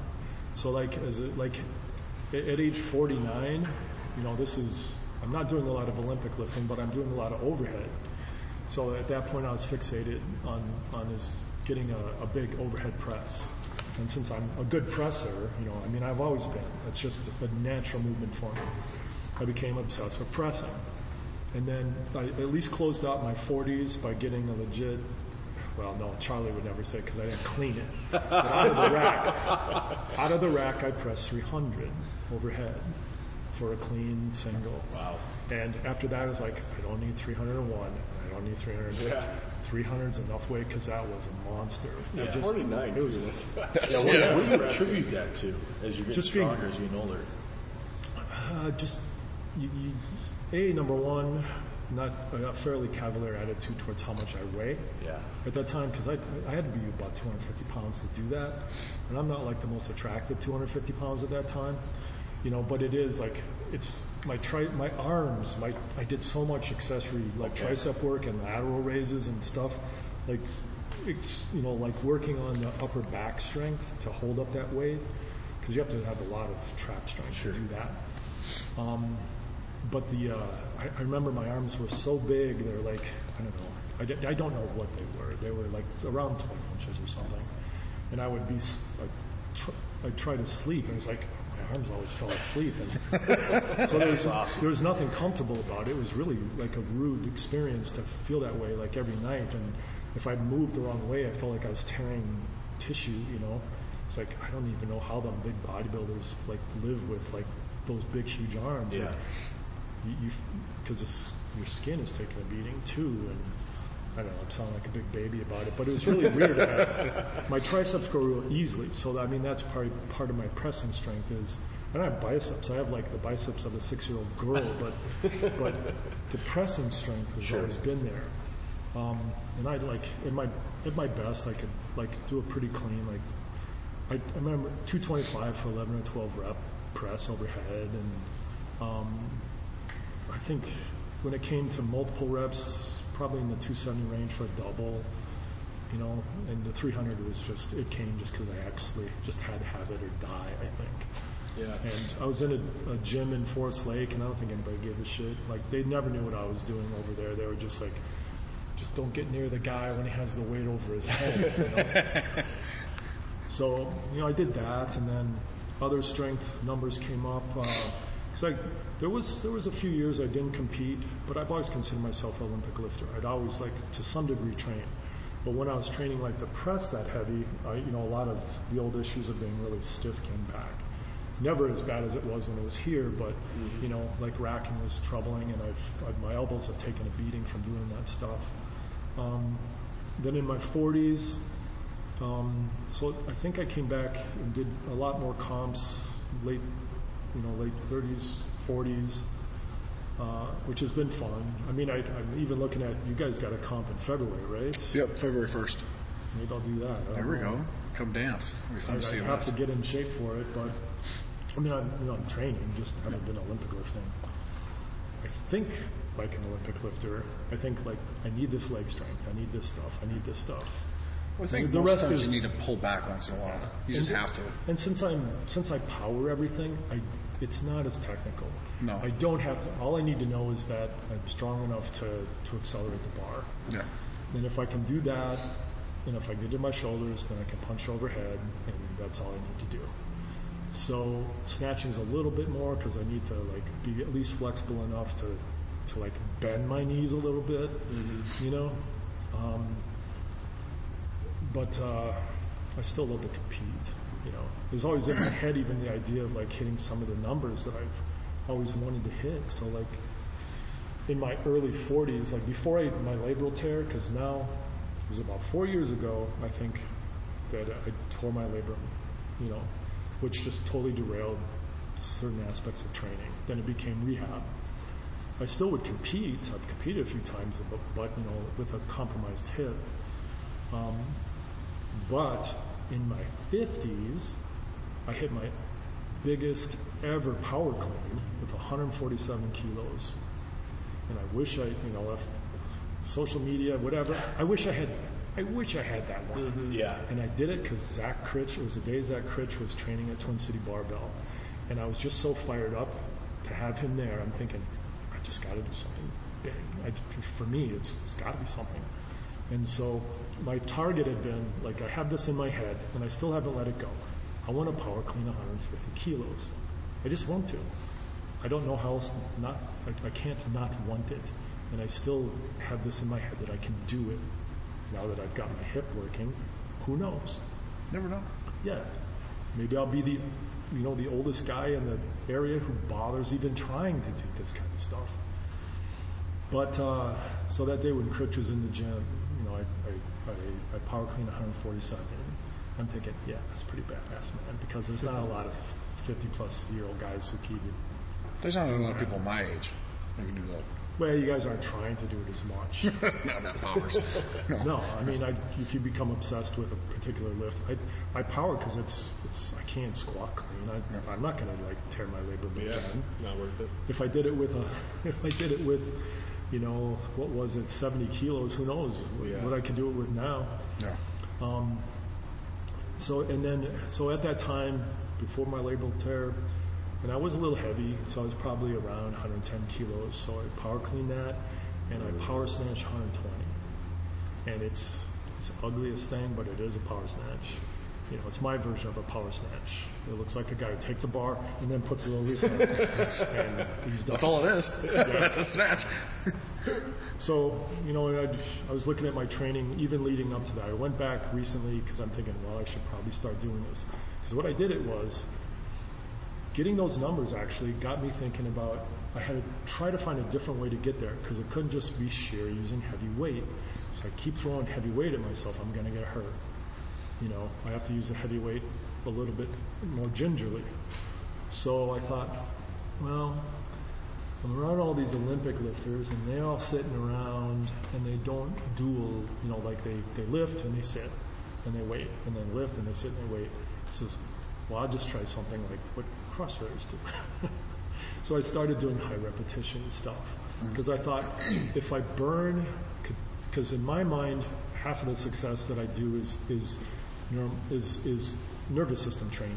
Yeah. You know, because frankly, like if you look at what I can clean, I, I'm not all that strong right now. Probably if I had a deadlift, I don't even know what I could deadlift. It's not going to be all that much.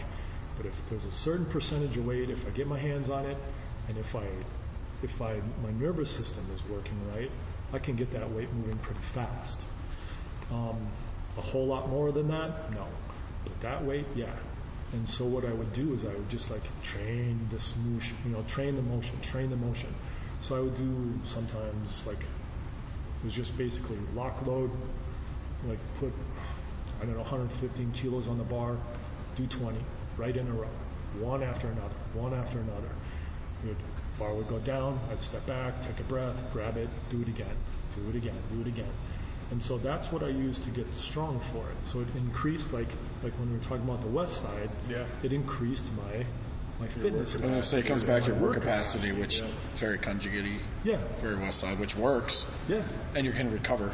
Yeah, and then, you know, it was it was just through these methods. I'd use the same thing for the snatch, and um, the only problem was getting hurt. You know, and there's nothing I could predict. But I was I was pretty happy with how things were going because I was thinking, you know, I always had that 125, 150 in my head. I was thinking, well, why not power it? You know, Yeah. if I can power snatch in my mind 120, why can't I do 125? It's not that much, right? Five kilos sounds easier than 11 pounds. Yeah. Um, but I don't know if I'll ever really get back to those strength levels. I mean, I'm, I'm nowhere near that right now. It's, it's being able to accelerate the bar. Uh, but I, I really did build it by doing a lot of really fast paced work. Yeah. At, at, and not a real low percentage, you know, Yeah, just enough. enough so I can feel some aggression. I can feel that the weight means something. Yeah. And It's then like I, 75 percent-ish, I'm guessing. Probably. It's kind of where Hatfield said 77% was kind of his jam there. You know, 75, Yeah, and then, and then I would start to goose it back up, you know, for a few workouts, and I would hit, you know, like triples or fours sometimes, or, you know, but I would do them rapidly. I wouldn't, I just wouldn't rest very much. Yeah, there's almost like an element of a cluster in there too. Yeah. Would you do like on the minute or just just by how you feel? Just by how I felt. Okay. So Okay. at times it was, you know, probably 15 seconds. At times it was 30. Okay. You know, when I would, i i anything, a minute would always seem like a long time. Yeah. I was just anxious to get back to the bar because I actually just want to just keep going. And once you, the, the weird thing is, I would, to me, what would happen is the only way I could keep doing it was to have a really good bar path. I could be tired as hell, but if, but it would force me to have a good bar path. Gotta be The better my bar path Yes. was, no matter how shitty I felt after like, you know, five, six, seven, ten, I could still do it.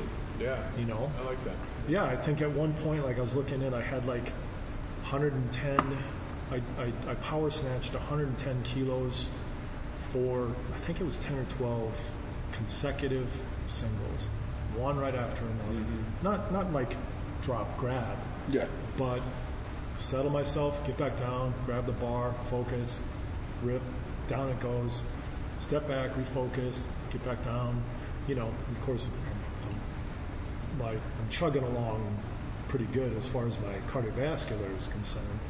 But yeah, I mean that stuff just made me super fit, and and like I said, bar path was king because a bad bar path, bars not going Anywhere. But yeah, you don't have Yeah. a choice at some point with that.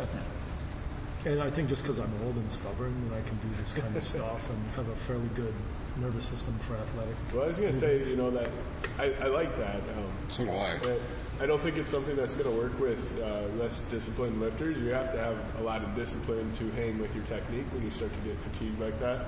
You Yeah. start to get to kind of that fight or flight or that fuck it, you know, just get it done. And that's when technique starts to fall apart. But if you can stay in there, if you can stay in the fight, kind of like where, where you were at, And as you, as you, you know, and let's, and since it's not the full lifts, you know, I mean, they are a little more primitive. You know, for me, the clean, you know, is it's it's a it's an easy lift, but you know, I have some simple cues, and keeping that bar is, and I loop the bar no matter what. I can't not loop some degree, but as I'm working it, it's to me like a, I use just one simple cue, and that's lift my shirt. I'm trying to pull the bar close enough to my torso that the concept isn't lifting my shirt. Um, so if I just keep working on that, how I pick the bar, you know, I have a fairly slow off the floor, then accelerate. Just take keep in control. But Yeah. yeah, I mean, if I was squat clean, it would be different. Yeah. Yeah, that definitely something I think you would use on powers, and that's something we do a lot of on the minute work, and that's exactly what we do it for is nervous system training. But that being said, I like the fact uh, go by how you feel, which is a lot of what we do here. But I like that more because sometimes on the minute for some athletes, they're like. Because their their conditioning's better, Yeah. but then our heavyweight. but then our heavyweight, he's over there fucking, you know, in a battle for his life. I'm like, suck it up, man, just fucking go, you know. So no, I, I really like that. Yeah, you know, and it, I'm 56 now. I'll be 57 in February. So, I mean, I know that my, you know, my, my little window of opportunity is closing, I, but I don't know where the window is. I still feel strong. I mean, I, um, that's why I still think I can do some of these things. So, you know, like, since I can squat, I mean, right now, let's see what I do in the gym the other day. I, I, I, I vacillate between full squat and power squat. Power squat just being to a power position. I don't think they would all pass in a powerlifting meet, but they're what I consider comfortable because I don't. That's where I need my power. Kind of just go with the tension. Yeah. Go past it. yeah. Get down to where it feels like. So, like, for let's see, what have I done? I, I did like last workout. I I worked up to 350. I, I was actually doing sets of five, and they were just moving on so smoothly, you know. So I got up to 350, and I did a set of 10. So a set of 10 power squat. It's pretty good. Oh, yeah. Oh, yeah. Um, I think I can full squat. Let's see. Uh, within the last couple months, four. I think it was four or five for a full. You know, a- ass to grass, whatever. Well, it seems like, you know, as much as you may have started off on the wrong path, sometimes people who get a lot of injuries Yeah. then know what not to fucking do. sometimes you gotta Certainly fail, know right? what- Yeah. And the people that didn't have a lot of injuries had money and bought a coach. Yeah. and so it's trial and error, or you just like, I mean, I had a strength and conditioning, co- a few of them in high school, but, you know, they don't know what we know now still. And, you know, everyone has, you you just have to have that, t- that learning period. You just have to. Yeah.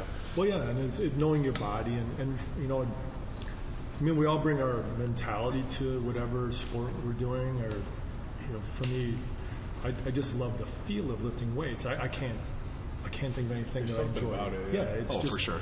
Through the bar, it's such a simple equation, but it's it's it's fun, and you know, with the right mentality, I, let's let's put it this way. All right, I, I'm, you know, I'm an artist. This is what I do. I draw comic books. I draw like Batman and Superman. You know? Hell yeah. And yeah, those, throw that Batman in there one Yeah, more you time. have to. and I'm on a, I'm on a uh, this little weightlifting board. It's for people who are in my line of work, and you know, so they sit for a living and, and they draw. They they work within this industry and they're trying to do some fitness, and the for a lot of people and, and for any athlete it, it doesn't compute but you don't realize like most people like don't like pain Yeah. like they gravitate like any small injury will drive them away from training Yeah. because it's uncomfortable and i think anyone who's spent a lifetime in athletics or beating themselves up pain is such it's just Second nature. yeah Like it's, Yeah. yeah it doesn't it doesn't bother you Yeah. you know like remember um, I had a machining accident where I, I was working on a, an end mill and, and it, it almost tore my left hand off. You know, like my left hand is the one I draw with. Um, so I, I, I t- damaged my left hand and I, I still like the pain was totally worth the price so I could still bench press.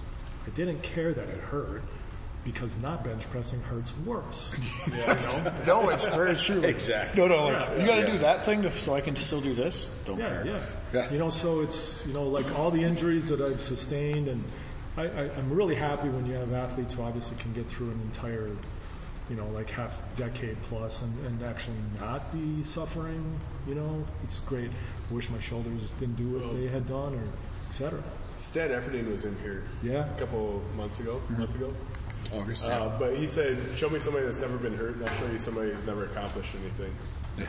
it's very true. yeah, you know, it would take, yeah, because you, you, you get hurt by pushing yourself. Yeah. Well, Push some boundaries, learning something new. Except Yeah. my labor Yeah. It's not something you want to have Yeah. happen. It's it's not, but it's just Yeah. And Stuart McGill and Brian Carroll have written about that in The Gift of Injury. Yeah. Um, you know, it makes us find different ways to do something sometimes, or it forces us to find the right way to do Yeah. things. like you said, certain things work for you doesn't work for the next person. Yeah, very like I know what works for me. I know shit that does not work for him that works for me, or vice versa. Like you can never snatch. I know a lot that works for you. yes. so I think that's a credit to you is you're continuously um, trying new things, but you're also thinking through and finding what works for you.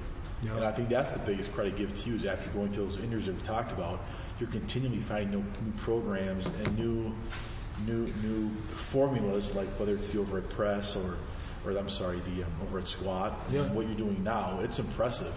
That is a continuous cycle of you continuing to just pound away. I would be lost without it, to tell you the truth. I mean, the motivation is always there to try to find a way because I just can't, you know, unless, like I said, well, Doug, if you lift one more weight, your heart's going to explode. I might still like take those. Yeah, it's like, well, how much? weight? Well, Yeah. you know, you could get me a new one. Yeah. can't you? order Dude, it. how much does it take? Can you guys just kind of be ready? Yeah. Be on standby, folks. I, I don't, I don't have the off switch, and I know I'm still going to do what I'm not supposed to do. Because I'm sure any doctor, because doctors are in the business of not, you know, like encouraging people to hurt themselves. Yeah. You know, like, it, but that's what athletes are Yeah. entirely willing to do. So, I don't know. I, you know, there are times I'm in the gym and, you know, I'm thinking, I wonder if anyone here would know what to do if I like collapsed. You know, 'cause it could happen. I deal with that Fen all the time. Dude, yeah. I want Fen. I want, you got to meet. You guys are both. Why do they need to meet? Do you have a CPR barrier? We, we do. We have. Okay. Fen is the powerlifting version of you. Yeah. Um, there's times he squats with like 405 pounds, and I'm like, he might die. And then he goes up to 550. Yeah, like- his and he can still do it. I'm like, more how's he not dead? Yeah. His, his speed of his squat will be worse at 225 than it is at 500. Well, that's because he's just getting Yeah. juicy. Yeah, dude. Like, what the fuck's going on? Like, I thought you were going to fail at 315, and now you got 5, 545 on the bar. But he's young, he's only 54. Yeah. Young blood. Oh yeah, once he gets to 56, 57. Come on, come on. Oh man. No, that's pretty cool. Uh, yeah, I, well, I'll have to come in and train sometime. No, yeah, especially before the meet, just come in and bang weight. Be How does that convert with your being an artist? The lifting your left hand and all that. Do you ever get like a shaky hand or you sore, you can't draw? How does that turn out? I mean, I, you know, I, I'm just fortunate. In fact, uh, a lot of a lot of people who are desk jockeys, you know, sit. I mean, they have back issues, and I think it's literally because of what I do that I don't. I think Yeah, that, uh, you know, in spite of the fact, like, I mean, through weights, I've thrown my back out, my neck out, you know, torn my groin. I've, you know, I mean, I know I've done shit to my knees, but somehow they bounce back. You know, but the the list is pretty long. But my back and just just sitting, I'm pretty sure it's from training that keeps me from from feeling bad because it, you talk to most people who sit for a living, it's like, oh, you know, their necks, their backs, mm-hmm. but they're not very strong. You know, they don't. And, and those bad postures, I think, are. And plus, I, I think my spine is almost fused, actually. So it, it just goes. Well, they're so It- deconditioned where like Yeah. small feats of movement are just so much to where someone who does what you do it's Makes you more like- resilient. Y- yeah, Yeah. thank you. Yeah. Yeah. So what's the future hold for you? What are your hopes? Well, 125, 150. 150. Yes. There Let's go. do it. I have no idea. February Like the snatch- 1st? The snatch, it's, it's, the snatch was always the funny one because it's like, there are times if when I go back and look at my log, it's like, I wonder what was really going on here because like the numbers are really low, then all of a sudden the numbers jump up really high and then they go down and they're up. And I think it, a lot of it has to do with of my ability to to switch the gear and to like drop. I have great ability to pull. I can pull. I mean, it, you know, I've, I've trained with people like at times at Twin City Barbell, like how high do you have to pull a bar to get under the snatch? Well, obviously, that's not the problem. the problem isn't how high you pull a bar; it's whether or not you can Get do the it, yeah. athletic motion and get under. Well, since I'm becoming the, the, the, the more stiff I get, I think the uh, you know, I need more height versus the ability. Right. So I either have to like learn how to get lower, which has not been easy, you know, or pull higher, and and I think I think you know like like the idea of I'm good at accelerating the weight. I mean I've I've been in the gym. I could pull 100, you know, not now, but you know, five years ago I could pull 160 kilos, you know, up up to here in a snatch position. But of course, that is zero training to get under it. Yeah. I would be crushed by that weight even if I was under it.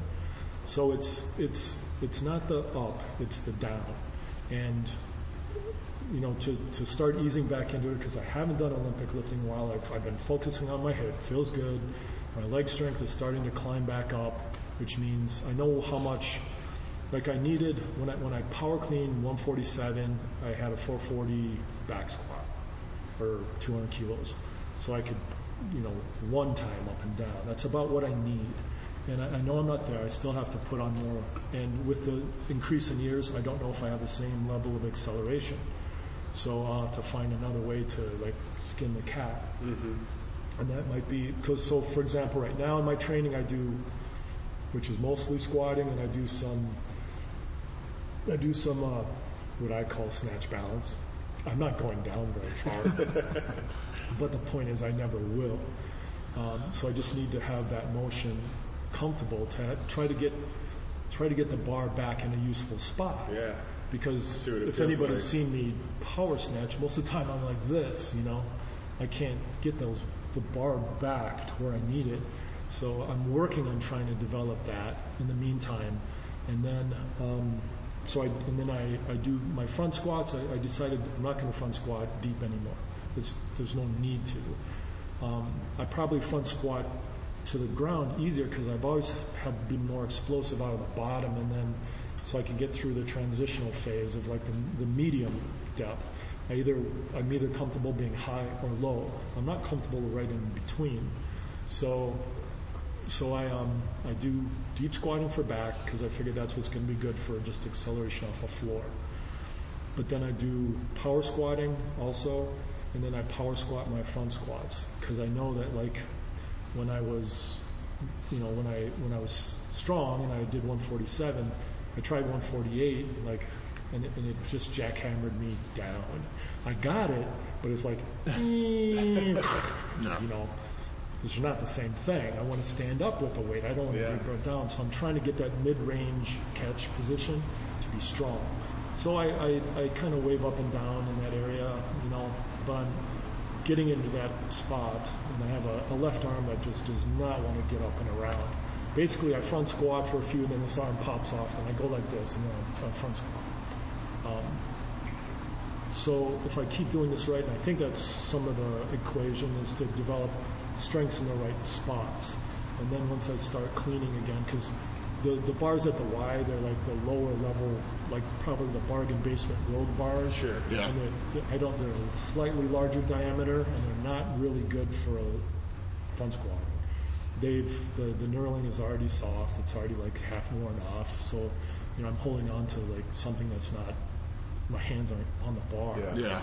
Um, so it'll be nice to finally get something a little bit nicer in my hands when I can start. Um, well, so all I have to do is go down to where I train in American Strength, where Twin City Barbell is, and, and go, oh yeah, this is what it's like. Or, or in my own garage, I have everything there. I got a bunch of stuff. I just have not been. I got a full gym in there. You thought about just uh, you thought about just trying to stand up from a from a dead stop from that position. you might be a good idea. I mean, like uh, from Set the blocks up or, Yeah. or, or uh, on the rack. Like an Anderson, Anderson Anderson squat? squat? Exactly, Yeah. but Yeah. from that position. I should. Yeah. Do you think that would? Uh, I, I, you take that stretch reflex out of it. About it, yeah, take that stretch reflex out of it because when you catch, yep.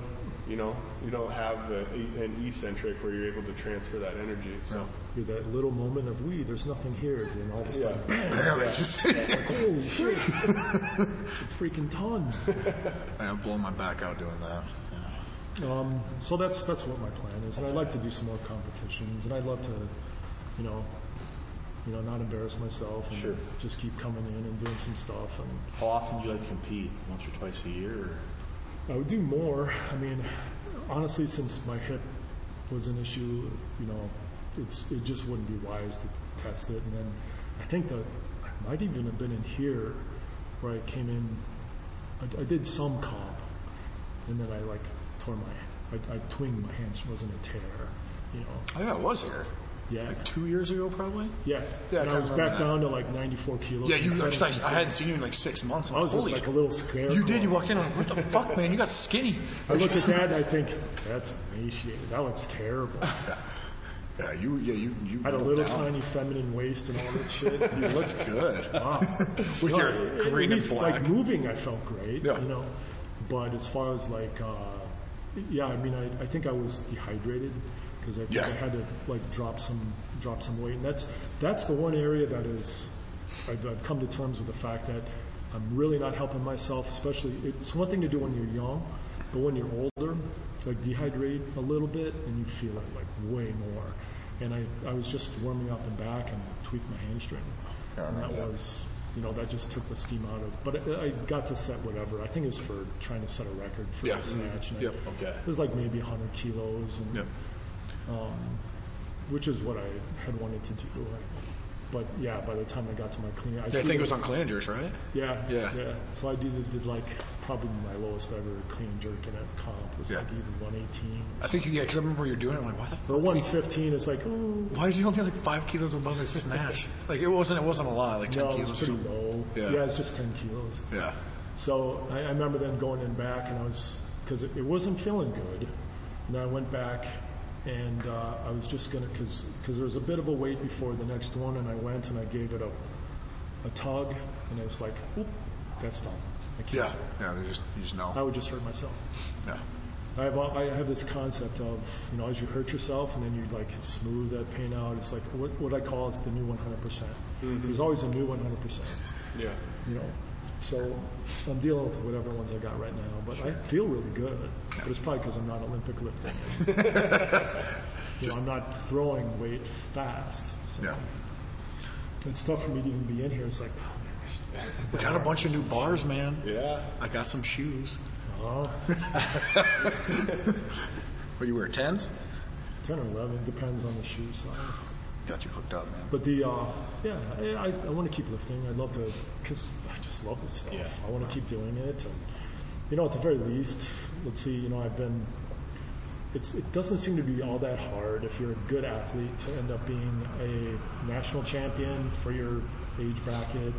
So, you know, American Masters, National Masters, all that stuff. But it, it depends on who's in your category. Yeah. You know, like in my category, at least who's ever competing, there's there's nobody too close to me. Um, like I went out for World Masters or up in Montreal, and I, I ended up like totally pedestrian lifts. You know, because I, I was not happy at all with how I did in terms of what I had planned to do, because I went to the uh, Arnold, or what's it called, the um, Arnold Sports Festival in Yeah. Columbus. You know where they have the Arnold. You Yeah. got to hang out with Arnold Schwarzenegger. I should tell you. Oh, I saw that. Quite jealous. Seriously? Oh yeah. No, it's pretty cool. Tell the story. All right, I will. I will. Um, but out there, you know, I went out because I really wanted to set a, a national snatch record before they close the books on that stuff. And uh, so I got, I, it was 105 kilo power snatch as usual, and so I got that before we converted to the new weight class, and um, and I think I clean and jerked, I don't know, 135, something like that. Did you have to qualify for that event? Did you sign up? Or? Um, yeah, I mean the the qualifying process was uh, whatever it was. It involved, you know, you have to, what what is it, the the 20 kilo rule or whatever. So I, had, Oh. I had to open pretty high. Yeah. Yeah. It was like, oh, I didn't want to do that because when I, the next time I'm going to totally sandbag it if I ever have to do that again. I'm going to go compete. It's just tiny little lifts. Sure. But you know what they did? Uh, This um, when I went out to Montreal, they were using the 20, 15. Is that is that right? It was 20 for guys, 15 for I women. believe- I believe so. Or is it 15 and 10? I can't remember. I want to say. I think. I think you're right. I think it's 2015. Yeah. Whatever it is, they actually dumped it because they started the comp and they're seeing so many of these masters not making their lifts and, and potentially getting hurt trying to trying to hit their openers, like just getting on the board. And so they had a you know a, a meeting, and the officials decided that we're threatening these old people. Yeah. you know, and, and I don't know. I mean, I, I wasn't looking forward to my how heavy my openers were going to be, but I was pretty happy because it had been a stressful couple of weeks, and you know I wasn't on point, hadn't been sleeping, so you know I, I literally only I think once once I once I saw that I was like, no way, that's what I'm going to do. I'm going to take advantage of the fact that they dumped it, and I just put in low openers, and really only ended up snatching what I'd originally planned to open with and clean and jerk somewhere near it. I think I ended up just like 92 kilo snatch, 125 kilo clean and jerk, world champion. It's not that much weight, you know. But there is some people, like you look down at some of the other, uh, like Rob Leroy, I can't think of how I pronounce his last name. He's, he's uh, like, he must be like the next five, you know, uh, year increment down. Okay. Or, or maybe even two, I can't remember, but super good lifter. He's, he's amazing, you know. Um, I think he lifts, uh, you know, he's, he's lighter than me, but he's an example of like a really good master's lifter that like snatches around 115, clean and jerks 145 to 150. I mean, just just a beast. Textbook lifter. It's amazing to watch. Yeah, it's amazing. So, like, well, I know. Uh, Robert Royal, I think, uh, and he's from the like the Seattle area. Or okay. Oh, I, should, I wonder if Sam knows him then.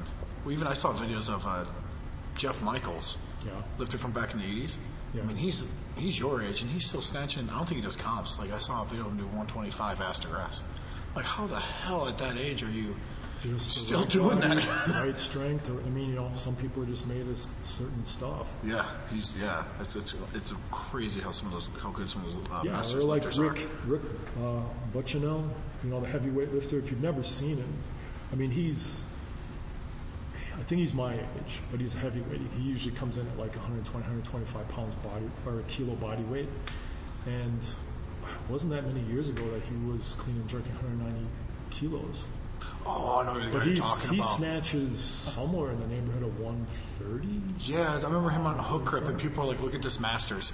The Oh, yeah. dude's just a fucking beast. Well, I, I think he's. I remember that. I don't know if he was a powerlifter or a bodybuilder, but he's got intense leg strength. Yeah, I, I know And what you're talking about. I think all that you've kind of seen degrade on him because I've never seen him do it. I've never seen him clean a weight that's not hard. So at this last at the at the Masters up in Montreal, um, it's it's it's the jerk that gets in. Okay. You know, it's just he's just not jerking weight as powerfully as he used to. You know, maybe he just can't get down as low as he used to. I don't know. Yeah. But he can still clean a house. Yeah. You know, so there's some really awesome. There's um, there's another guy. Uh, boy, doesn't even matter. I throw out his name. It doesn't. Wilfredo something. I, I follow on Instagram. This dude is, uh, I think maybe just you know another five years younger than me, and uh, 130 to 135 snatch. Wow. 155 to 160 clean and jerk, and he makes it look easy. That's at what weight class? Um, not not 109. I don't think so. Like maybe 102. Yeah. Maybe 102. That's yeah. the thing. Five, six, seven years ago, that'd qualify him for AO. Yeah, he's a tough, he's a tough. I, Yeah. And he, he's he, playful in his training and stuff. It's just cool to watch. You know. Wow. So who knows if he's as long as a dude like that stays healthy, what he can do to the record books. I think he now owns a he has a world record. I'm pretty sure. In it might be both snatch and clean and jerk, but one or the other. I can't Yeah. remember. So yeah, there's there's there are some tough old guys that mm-hmm. do oh, Yeah. some amazing stuff. Same I'm a tough old guy, and I'm still trying to do what I think is amazing stuff for me. Well, the consistency is what's impressive. I Yeah, absolutely. Oh yeah. Continuing to do it. Well, then continuing to change things up and learn Yes. and adapt. yeah, you Yeah. gotta you gotta figure out what works because some stuff stops working after a while. and- So what happened with Arnold? Oh, um, it has to do with comic books because Arnold is he was uh, he's he's trying to like pull in a sort of like a Comic Con aspect to this this thing called the, the Arnold Sports Festival. It's huge. Sure. It goes well beyond just their convention center. It goes to you know it's It's worldwide, isn't it? yeah, held that these is. events. But like, like they have like youth events all throughout Okay. Columbus and stuff. lots of competitions, and at the, in the place itself, it's pretty amazing. They have powerlifting, you know, you can, and jujitsu and strongman Highland Games and. Yeah. strongman and who knows what else they have going on. There's just a bunch there, and then bodybuilding, obviously. So you see Yeah. like huge, big jack dudes walking around. Um, so just to try to to try to make it really quick, he's he trying to create a Comic Con kind of aspect to his show. You know, trying to get these two audiences coming because he sees like a crossover. Sure. Now he was also at the time like he uh, there's a new Conan comic that Marvel's putting out, and his they used his like an old photo from Conan as as a photo cover for one of them, and I think he's he's lobbying because he wants to do another like a King Conan movie. All right, old Conan. That'd be And- cool. They had it As a fan, that'd be awesome. too. So they, they're trying to, I think he's trying to convince the, the, the Robert E. Howard estate to let him, you know, because they have to sign off on it. So I hope he gets it, because I think it'd be cool. I think Oh, yeah. Arnold's good for one more. Yeah. I think it'd be a great thing to have happen. I'm a total fan of Arnold, always been since I was a kid. In fact, part of the story, which goes back to the guy I was talking about, Steve, who got me into weightlifting, he plays a part of this. So my business partner, all right, finds out that I'm going to the Arnold to compete because erroneously I think I have to qualify to go to Worlds. Well, actually, I didn't have to. I was actually qualified. I just didn't understand it. But even once I knew that, I was going to go anyway and, and have fun, all right? So Arnold is, is dealing with a group of these comic book guys who are promoters and help with this Comic Con aspect as well as doing this photo cover for Marvel Comics. Okay? And uh, my business partner is actually helping these guys do this. All right? By I, I won't even bother you with the details, but he's in conversation with these guys who are dealing with Arnold, sees through Instagram or whatever that I'm going to this thing. He goes, Are you going to Columbus on such and such a date? I go, Yeah, I'm going to go lift weights. He goes, do you want to meet Arnold Schwarzenegger? I go, yeah, of course I do. I mean, I, Yeah. I've always I've been a fan ever since I was a kid. And he goes, well, let me see what I can do. So he talks to them, and in their conversation with Arnold, Arnold discovers, yes, I'm this comic book artist, and he's interested in this comic book aspect. And to make a somewhat long story short, Arnold decides that he wants to have a panel at the Arnold where he is interviewing me and Kai Greene, who also has a comic that's book thing. hilarious. So, so um, that's the plan, as well as the fact that like I do a print for him. I, I, when I first discovered that I was get to meet him, um, I, I want to give Arnold something, you know. So I, I'm, I'm just wrapping up a comic, um, and Arnold, you know, I, so I, I'm, I'm going to do a, like Arnold as Conan, you know, like sitting on a throne, and I put I wanted to put some of the stuff that uh, would represent like the movies. So there's little. If, if you're to see the print, you understand. I'm not going to tell you what's in it, but the point is, I wanted to make it kind of cool. When he finds out, he goes, "Well, we'll sell the print, you know, and, and we need it." So I find out that they like need it. I was going to spend like a week on it, and they need it in like two days. So I just bang out this print for them and. Um, make these as, as all this is evolving and I discover that yeah he wants to interview me and I was like no way you know, what? Arnold Schwarzenegger wants to interview me you know so I said sure and so I go and I compete and I bring the print you know the original it's not the print actually it's the it's the artwork and I have my little entourage some friends of mine my business partner and some friends came along for the ride and, and we're gonna have fun and um, I, uh, so the first thing that ever happens is we have a photo op with Arnold. You know, people pay a bunch of money to get a photo with him and to get a package deal. We're the last guys that go up, and it's really cool because I, I walk up there and I got the print, and we're the last people in line, and, and Arnold's there, and uh, so I'm, I'm holding it up, and he's, of course, he's just in total photo mode. I mean, they, they've had probably a couple hundred people go through, and his and his uh, chief of staff goes goes, "Hey Arnold, this is the." He goes, "I know, I know. This is a comic book artist and a power lifter. I know." and, and at that point, I'm not going to go. It's an Olympic Weight Li- lifter, bud. I, I you call me power lifter, I'm a power lifter. but it was so cool, you know. That's awesome. So we do the picture, and then we know that later on they're going to text us when we're going to do the do the um, the panel because it, it's it's a little fluid. I think there's a time, you know, like the time kept changing, but they have like I'm walking around the place and it's got a picture of Arnold, it's got a picture of me, Kai Greene, and stuff on these advertisements. Like. That's awesome. Me and Super cool.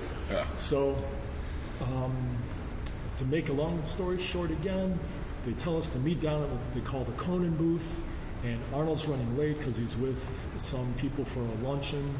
I think it was his inve- or the people who had advertised, you know, with him and the promotional aspect. And, and so what they're going to do is they're going to bring the Mountain Thor out with um, can't think of the name of Larry Wheels, his training partner. Yeah. Do Oh, you yeah. follow these guys? Yeah. Yep. So they're going to be on the stage first, and they're going to do Q and A because Thor is just like set like a world record in the weight over the bar or something. I don't know. He threw it like through the moon. Oh yeah, that, that, just ridiculous. My gosh. You know, okay, you're a big guy, right? Yeah, but he's huge. You want to know what? you want to feel really small?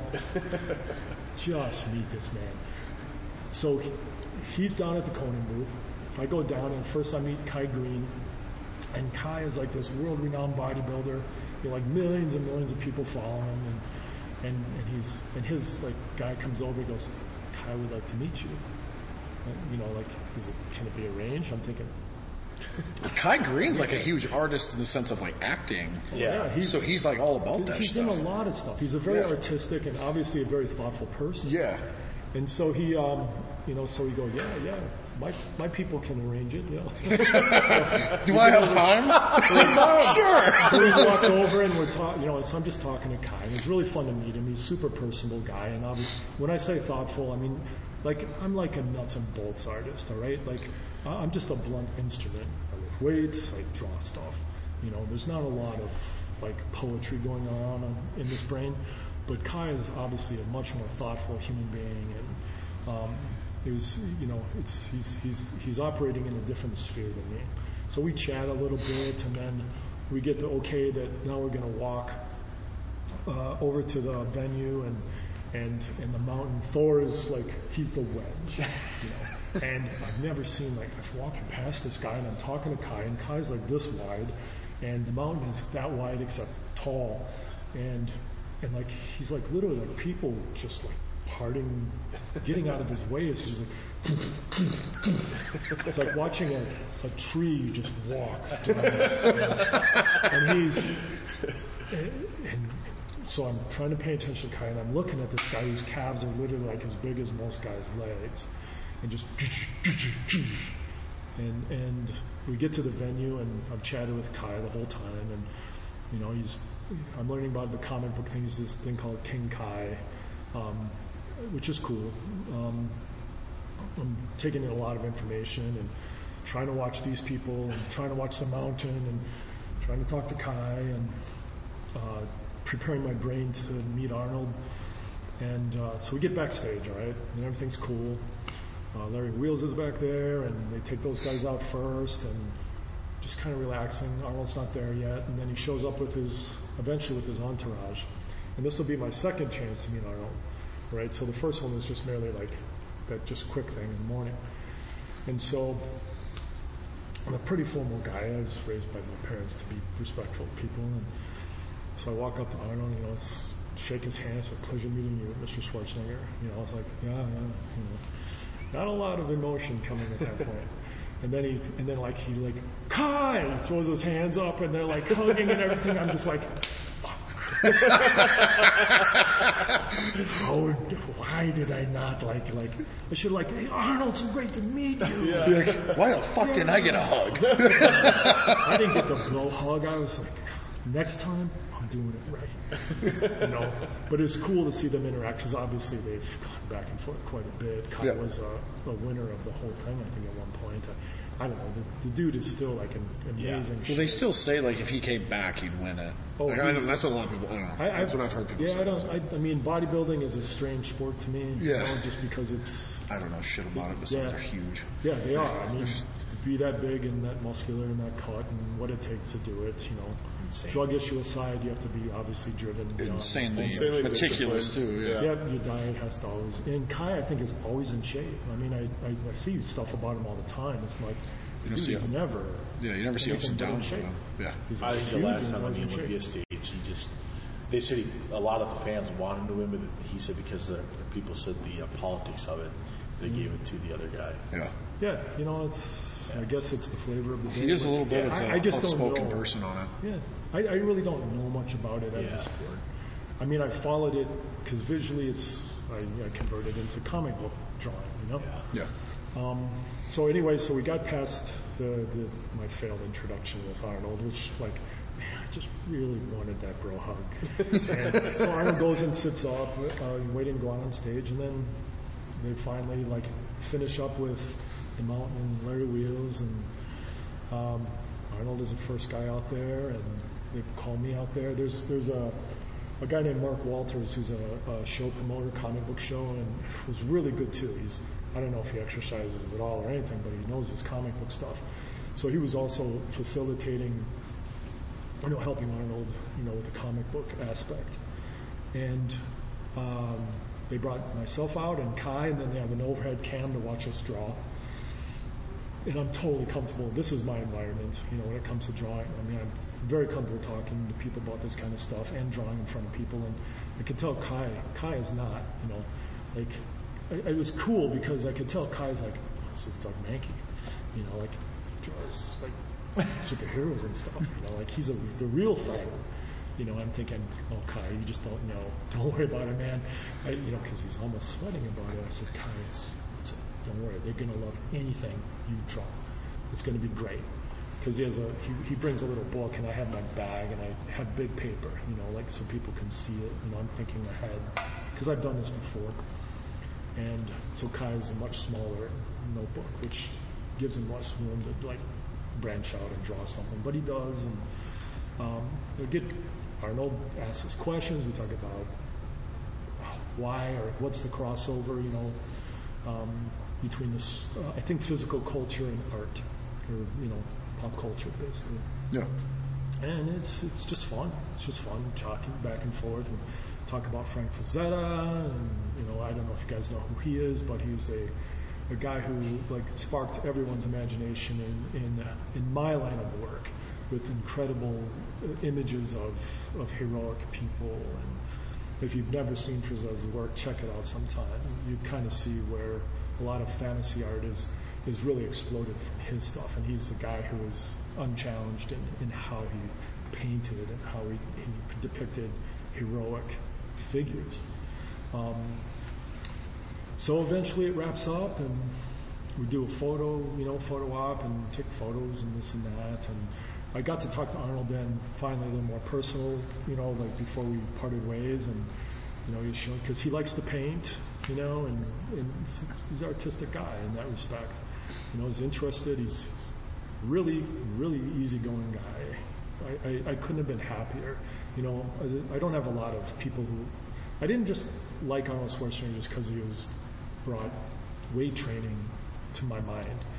Um, I, I really liked how his story worked and where he came from and how he set goals and how he accomplished goals and what that means to somebody, you know, and, and he showed people how to do it. And that's that's what I really, you know, the physical thing aside, the fact that a guy could come and say, I'm going to do this, this, and this, and this is how he did it. Totally admired that. So wrapped everything up, and I'm talking to the few comic book people that's in the audience. Uh, we talked to some girl's birthday and trying to do a, figure out how to get a Batman tour or something. And venues cleared out, and all of a sudden, uh, uh, this guy named Brian Powers, who's helping, uh, he's, he's the show promoter aspect of it for the Comic Con, I think. And he comes out and goes, Where's Doug? I'm like, Right here. he goes, Come on. That's all he says. I go, Oh, grab my bag. I go running backstage. And wherever Arnold goes, he has this security detail. And there's all these like totally like intense guys. All they all dress the same, all the same jacket. And, you know, because he still is a public figure, he's still politically active. You know, there's reasons obviously to protect him. Yeah. And you don't like when they like that morning when he came for that early morning photo op. I, I didn't even know he was in there because there's people like he's in a wall of humanity, and they all look like people you don't mess with. Um, so I walk back there, and there's these two guys, and they open this door, and they go, they go out, and there's like uh, four SUVs out there, and just humming along. There's the white snow, and and they go, get in. And I'm thinking, this is what it feels like to be kidnapped by like a foreign power or something. and so I hop in this um, car, you know, and, and actually I didn't know who was in there with me at the time, but the, uh, one of the actors for the um, uh, for the new the Dark Fate movie, the Terminator film, Gabriel, I think it's Gabriel Luna. I think that's his name. So the guy who name. plays the new like Terminator. yeah. yeah. So okay. he's in there. I didn't realize who he was, but he does TV stuff too. You know, so I, I didn't recognize him because I, you know, I'm not in the like recognizing people mode at that point. and so they they drive us around. They go back to the hotel. They make these corridors like these guys line up and they move you through and. They take us first to the bathroom, which makes sense. Go Mhm. wash your hands. You've been Yeah. shaking hands with people, especially Arnold. And then, uh, then we go up in an elevator, and like uh, he's there with, let's see, one of his sons. Uh, I can't remember which one's which, if it's Christian or Patrick. Um, and his entourage, and, and some of these actors, and, and you know, like his his publicist, and you know, like, so they're all in this elevator, and they're like, you know, I'm gonna wait for the next one. They go, ah, come on, you know, come in the elevator. So I'm thinking, Arnold Schwarzenegger told me to get in the elevator. I'm freaking getting in the elevator. And so we go up and they, they just have poured off a restaurant and we just sit, you know. Um, so I got to I got to chat with Schwarzenegger and just like a super nice guy. That's all I can. The only way to explain it. He's he's everything I wanted him to be. Self-deprecating. He's funny. He's curious. He's he's uh, folksy isn't the right word, but interested in what other people are doing. And it was fun to talk to him about it. And this gets back to my friend Steve, who's the guy who got me into lifting weights at 17. We logged workouts on these calendars, Arnold Schwarzenegger calendars. That's where I learned who Arnold was. And um, so my very first workout is like on this calendar. So back when I knew that I was going to go to the Arnold and I could get some stuff signed, that was part of our agreement. Uh, I text my buddy, you know, I said, because I, I don't keep anything. Like I don't have hardly any memorabilia. I'm not a saver. But I text my buddy and I said, you got those calendars that you had back then when we were lifting weights at 17? Understand we're 50, you know, 56 now. And all of a sudden, three minutes later, there's these photo of these three Yeah. calendars. So we meet up and I take him and I get one of them signed by Arnold. Oh, that's cool. That's awesome. That's really cool. Yeah, no, that was so cool that he had it like all these years later. He's Yeah. got these calendars, and I was able to get that for him. And um, you know, and then eventually, I think we sat there for about an hour. I, I wasn't going to get any food on Arnold's dime, but I did get a cup of coffee, and uh, I talked a bit, especially with his uh, um, his call him his publicist. He's he's this. I think that might be the wrong word. This guy named Noah, who's basically travels with him and does all the social media and stuff like that. He's super like quick guy and you know like very smart and, and very young. And you know, uh, then see who else was there, like some of the actors and this. You know, they, eventually they got up and you know they go they're going to go shopping at the mall. Yeah. And it's like, What an opportunity, though. We're done. Yeah. And uh, but it was great. Yeah, that'd be awesome. Yeah. Yeah, that'd be. I'd I'd be such a fanboy. Oh yeah. Flex for me. That's all I could think of was like uh, T2. Like, oh yeah. this is Uncle Bob. just just talking mad shit. That's all. I, that's all. Oh, I you have no idea how hard it is not to pull out all of the. Oh yeah, because it was a chop. Like that's, that's all I could think of, man. That's yeah, that'd be cool. But as it was it was like it was a highlight. Oh yeah. And in fact, my my uh, my business partner had already left. He had to get back, so he uh, because we we I drove there from Minnesota. I just made a road trip out of it. Yeah. And they and he lives in Sioux Falls, South Dakota. His name's John Jesperson, and he was already gone. You know, like you know, just I texted him and I let him know. I said, dude, I just I, I just hung out with Arnold Schwarzenegger for an hour. He goes, my work is done. he could go. He could. He could leave and be happy for me for the rest of his life. That's awesome. Very cool. But I'm actually thinking about going back and doing the Arnold again. And So I think we, I think we might are go. we. My great, my grandfather's sister lives there, so free place to stay. Yeah. Like She said she'd even just It is get out of town. It's, So it, it's quite the event. I mean, just walking through there. That's like I, I was seeing Crazy. some like. I was with a friend of mine who's a bodybuilder. His name's Tom Lee, and he's also uh, uh, he's he's also an artist. He was he used to ink what I would draw. Um, he was one of the youngest guys in comics at the time. Uh, when he was young, I was. He's older, but he's a lot of young. He's like 20, almost 20 years younger than me. He's 15, 16 years younger than me. Um, so he and I went out, and we'd always talked about like going to the Olympia going to the Arnold, and I think the Arnold was a great choice, not just because of what we got to do, but because you see so much stuff. So like you know, walking past, and um, Amanda, I can't remember her last name, powerlifter. Amanda Ann, or is she from Minnesota? Yeah. Yeah. Yep, yeah, she's up. Yeah, in fact, I, I, she came into uh, American Strength, Yeah. you know, where Twin City Barbells and was training one day. And I was, uh, I was, you know, telling uh, a friend of mine there, says, see that? She's one of the strongest women in the world. Yeah. You know, He's going, no way. He goes, yeah, she'll kick your ass. yeah, she's that much stronger than you. And- Amanda Lawrence. Yeah. Yeah. that's it. Yeah. And so, I mean, I, I think, you know, like she was, she was lifting, uh, you know, as we were walking past. We had someplace we had to go, but just wading through all of these strength opportunities to see Yeah. people do really great stuff. It's it's a gift that you know, you know, especially if you got a little ADHD, you know, and you like looking at all of all of this stuff. Oh, and I love people watching. Oh yeah, Damn it, it'd be awesome. Yeah. You know, and you're going to see them 22 inch arms here and there walking past. Yeah. How do those We got to we got some work to do body? before we go. We do have some work to do. I'm getting up to 275. Really? it's like where I'm sitting. But We're no longer going to be the Chihuahua. The atmosphere is really cool, Yeah. and it's totally worth doing it if you go. And I really do think I might go again, uh, especially if they if they're going to continue on with doing this. Maybe I can do something within their Comic Con environment and do Yeah. something else. Yeah, that just seems like such a natural fit. Uh, Yeah, It does, The thing is, the, the, like the difference, like um, like I was just at New York Comic Con. All right, really, these places are places where people take a lot of money and they come spend it. Yeah. You know, so that's the difference between I think the two crowds is that if you're going to something like the you know the Arnold Sports Festival, you're there to see stuff You're right. and experience. Not that you don't at a comic convention because there is a lot of to see. You know, there's a lot of seminars and things, but people also laying down a lot of cash buying Mhm. stuff and souvenirs and, and comics and collectibles and For sure. that's what they do. Yeah. You know, so it's getting getting these two audiences to kind of interact and to right, maybe the comic.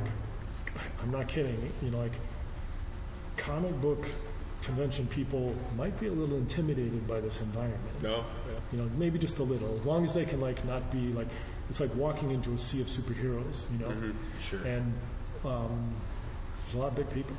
You know, they're used to seeing people a little less intimidating at the comic book convention. I suppose. Yeah.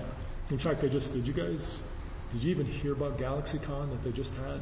No. No. Right. that's too bad because it was it was uh, it was actually a really well attended um, uh, comic book, and it's not comic book conventions anymore. They're they're they're entertainment conventions. So they had a lot of uh, they have a lot of actors like Dave Batista, Batista was there Oh. signing autographs and.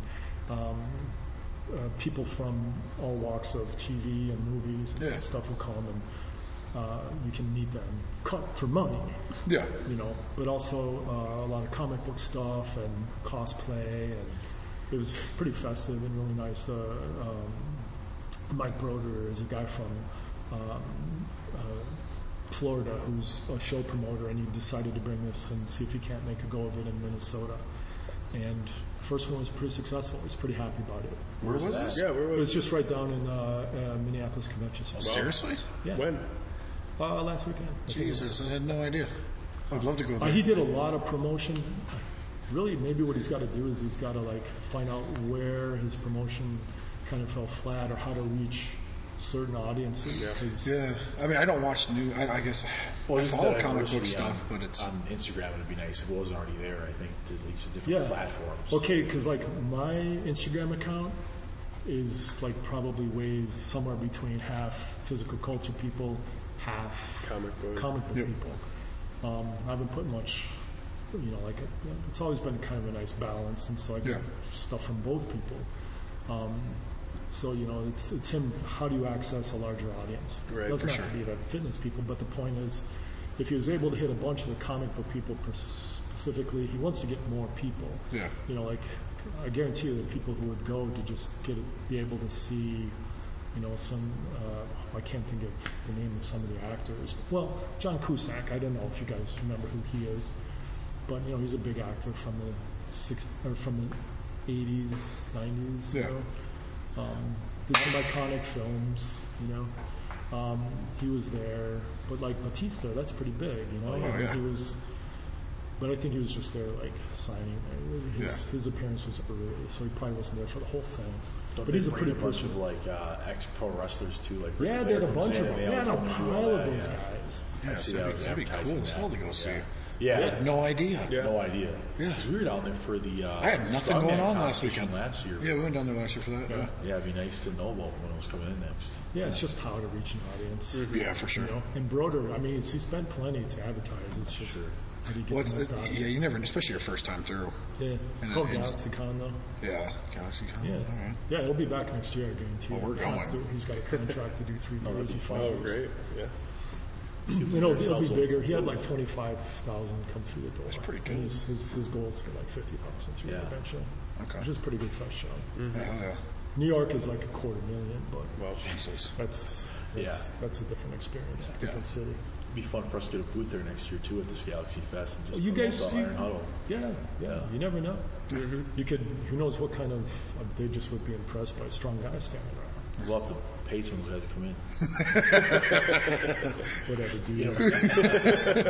no, you just have to have strong girls standing out in front. That's Dude, we have a is. lot of those here. They just have to wear what they do in the Yeah, summer. you just, you just put them in a Wonder Woman outfit, and We have one of have one of those. those. We have one. Well, you're already ready. Yeah, You could even sell stuff. You could sell like torque barbell, you know, ch- Yeah. a female in a costume. I don't Yeah, know, there we go. photos or something. Give something. out Iron Huddle color koozies. Dude, I'll I'll have, I'll have what's her name draw some stuff up. Not We we could, show have, we could have uh, Wonder Woman taking pictures of people in her outfit. She's done that. She did it in like Chicago. Oh, really? Yeah, she was actually invited to a thing. She did it in Chicago like two Maybe years ago. she was at GalaxyCon. You guys didn't even know. Yeah, she might have. She, I'll ask her. She actually just messaged me about, yeah, shit. No, we definitely doing that next year. Well, you guys got me like talking and talking and talking. Is there anything else you want to cover? No, this is over two hours Yeah. straight. Yeah, is it? Between nutrition. two Let's see, do you want to talk nutrition? Beer, nutrition. I got my nutrition whiskey. dialed down What- to exactly what it is. What is your nutrition? Just peanut butter and jelly sandwich. Seriously? That's great. What kind of bread though? Uh, well, I mean, it Wonder. used to be like when I was a kid, it was Wonder Bread with Welch's grape jelly and Skippy peanut butter. Nowadays, it's bread just has a little bit more, you know, like substance to it. Um, I've never had a very good diet when it came.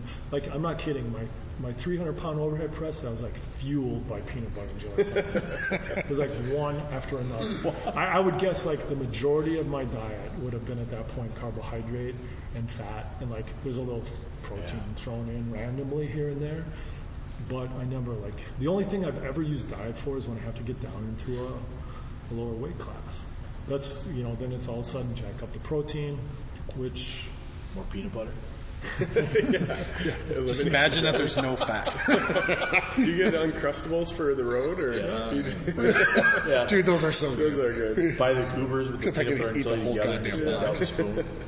yeah it was all you know So are you a Jiffy or a Skippy. Skippy guy? Yeah, Skippy. I don't Peanuts know. or smooth? Smooth actually. Dude, Yeah, smooth. like that Peanuts are just not the same. It, it just there's just something wrong with that because then you kind of ruin the texture of the Well, soft who the hell wants to work to chew it? Yeah. I just want to just inhale it it. to just it's Especially just when it basically slide.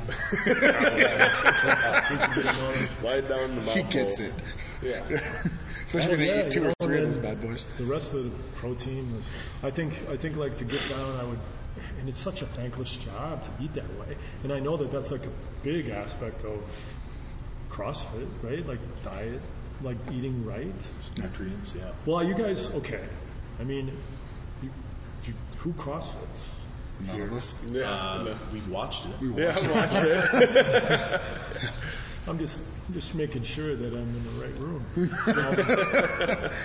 but the uh, Steak. yeah, Steak. steak. Whipping cream with my protein. Did you a bunch of tuna, what would you doing for protein? Are you eating it out? No, I would just go buy a bunch of chicken and then I cook it and eat it with barbecue sauce. And then I would eat sweet potato with, well, like when it, when it- Sugar-free barbecue sauce? No, That doesn't exist. no, this in fact this this was my basic eating template for getting down in weight. You gotta publish this. Was was I, I buy a bunch of boneless, skinless chicken thighs because chicken breast is like choking down dust. Yeah, I'm with just you. can't- I just can't eat it, it as easily, and, and Right. if you eat more of it, it's come on, let's make this easy. So I just cook it, put it in the put it in the oven, cook a bunch of that, put it in bags, and then I would make sweet potato, and I'd buy kimchi, and I would what I'd do is I would cook sweet potato, smash it all up, chicken, cut it up, kimchi, put it on the plate because I need something to add more and more flavor to it. kimchi? It's like fermented cabbage, Okay. Korean cabbage. Oh, yeah, yeah, yeah. Super spicy, but it's I don't know. I just like it because it's like eat, well, that's my vegetable. Yeah. and then and then I would um, put put barbecue sauce on it and sriracha sauce. There you go. And then I You can like eat that. spice, my friend. Yeah, Sounds delicious. Well, I'm- That does sound see, good. the older you get, it's like your, your taste buds are dying or something. so I gotta put hot stuff More intense so I can flavors. taste it. And then um, Half a bag of so salt. that was that would be one meal. Yeah. That's how like I'd eat it this several times a day. And then the other one was I would just do almost the same thing except it'd be with eggs. So I'd just make a bunch of eggs, and then I would, I would eat a sweet potato and kimchi and eggs. And every once in a while I'd throw fish in. Yolk or no yolk? Oh, yolk. eggs. I. Otherwise, it's just not. It's, not eating. It's yeah. it doesn't. If you're gonna if you're gonna do this austerity kind of bullshit diet, and you might as well get some pleasure out of the food. you know. Yeah. Because if I'm not eating all my peanut butter and jelly sandwiches, I gotta get something. Yeah. But once once I hit body weight, you know, it's like poof, done. You're stocking about peanut butter and jelly. Well, have a, I mean, I had a, this, this buddy of mine, Tom Nguyen, this good friend, he's this bodybuilder. And I watched him go through two local Minnesota bodybuilding shows. And there's nothing sadder than watching a bodybuilder eat because cause he's, he's, he's like in the last week or two before the contest, and every two hours he's eating. And it's like, oh, and I, it's like, it's torture. And he, he opens up like three bags of tilapia, microwaves it, and he puts a little something on it to make it palatable. And then he eats it, and he eats it so slow. Because this guy was a slow eater, but there's no pleasure in food at this point. It's, it's just grind. So by the time he gets done, and we're just chatting while he's just like picking at his food, eats it, and then like 30 minutes later, the alarm goes off. He's got to do it all over again. Oh no. But he got down to like just a. I, I don't know. When they get down that low, is it a reality or is it a fantasy?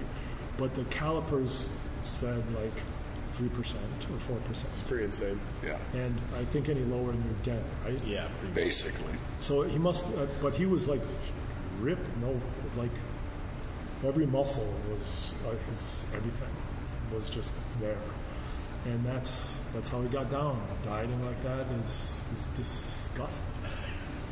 You know? I agree. I, I tried it for like a mere week. Yeah. How did that week go? Is Not, that a not memorable successful. one? No, I could do that. Like for a long time, I did like the chicken, and sweet potato, like Yeah. like really lean, mean stuff. Yeah. Felt like shit. There's no Went back to some right? little bit of red Yeah. meat. Feel like Superman. And I always, I always feel like, and and whenever I'm, when I drop carbs, I feel like I dehydrate. You know, like, well, carbohydrate. I mean, literally, I don't like, and my joints hurt worse. My joints will always feel more pain. You know, because I feel like when I'm like filled with water, you know, I feel good. You know, everything's like more, you know, flexible. Well, after a while, I, and I've, I've, I've done it a few times, like that, you know, getting down at a, at a really like low body fat. Um, and I never, once I get down, it's like, there's no way I can stay here. I just can't do it. You know, it's like No. an ex- it's like a volcano waiting to explode with eating like good food.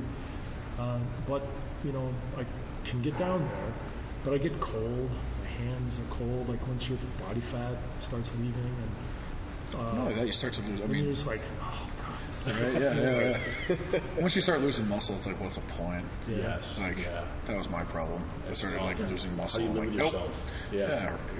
already Yeah, have no body problem, image but, issues. You know, it's not make it worse. It, it's pretty impressive the condition that some people are in, and they're strong.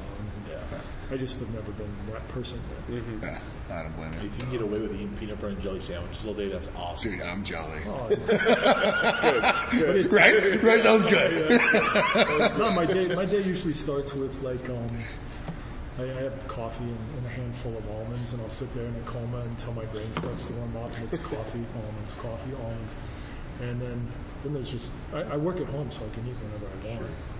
So then it's just what's left over, what's in the front, and nothing else, and it's peanut butter and jelly. Mm-hmm. It's just yep, easy to do. But I'm, I'm serious. When I gotta lose weight, I have to drop the peanut butter and jelly. It's it's Is that- counting is that down like the crack? days.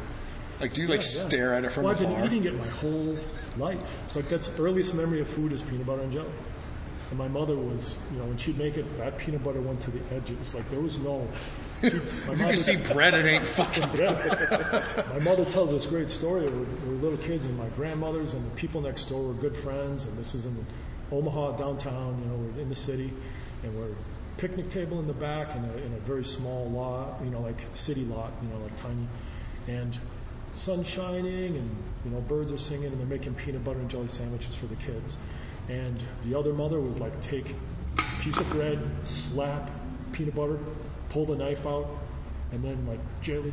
And That was she was it. handing this out to her kids, and like she was making them, you know, and, and my mother would grab the bread, and, like smooth it all the way to the edges, and so, you know, very OCD peanut butter and jelly sandwich making. But yeah, it's no, you know, forget, forget it. It's got to be done right. Yeah. Now I'm starving. Dude, I know. I know I haven't eaten for Wrap this thing up. Let's go. By the way, you I bastard, I haven't had carbs in almost two weeks. yeah. No, I'm just thinking about jonesing. Yeah, I'm thinking about adding We're having shakes. I mean, it's it's funny. Like, I don't know if there's a diet that optimizes physical performance. Um, maybe maybe they're real, but like intellectually speaking, if you're not happy with what you're eating, I think it's That'll that'll Yeah. do just as much to detriment your performance. I think. Yeah, no, for sure. Yeah. yeah.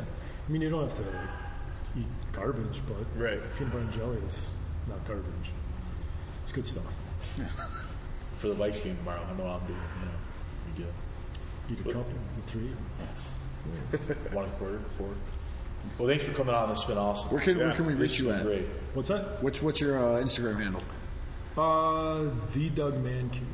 All right. And when we post this, we'll, we'll, we'll put it all together. D-O-U-G-M-A-H-N-K-E. Um, it's a nice little combination of art and physical stuff. Haven't put up much physical stuff lately because, well, when I'm down at American Strength, I can feel comfortable like setting a phone down. Mm-hmm. When you're at the YMCA, it's not quite the same environment. Yeah. So, I get but I should get some stuff up. I I, I got to start doing the Olympic lifts. So I love your page because you always have awesome drawings. Batman. I am good at A lot it. of Batman. a We lot of Wolverine. so I like Wolverine too, though. We didn't talk about comic book stuff, but yeah, I'm a professional comic book artist for the last 31 years. Uh, almost a quarter century with DC. I've done Batman, Superman, Wonder, well, never actually the Wonder Woman book, but Justice League, Justice League of America. Um, worked with high-profile writers throughout my career, and that's what I do. I sit on my ass and draw all day, and then get out and lift weights. That's, That's like pretty the amazing. fucking Any dream. butter Yeah, jelly that's sandwiches? awesome. That's awesome. Some Well, thanks, guys. It was a lot of No, fun. hell yeah. Thank, you. That was That's really awesome. awesome. Nice to meet you. With the Lucky Land slots, you can get lucky just about anywhere. This is your captain speaking. Uh, we've got clear runway and the weather's fine, but we're just going to circle up here a while and uh, get lucky. No, no, nothing like that. It's just these cash prizes add up quick. So I suggest you sit back, keep your tray table upright, and start getting lucky.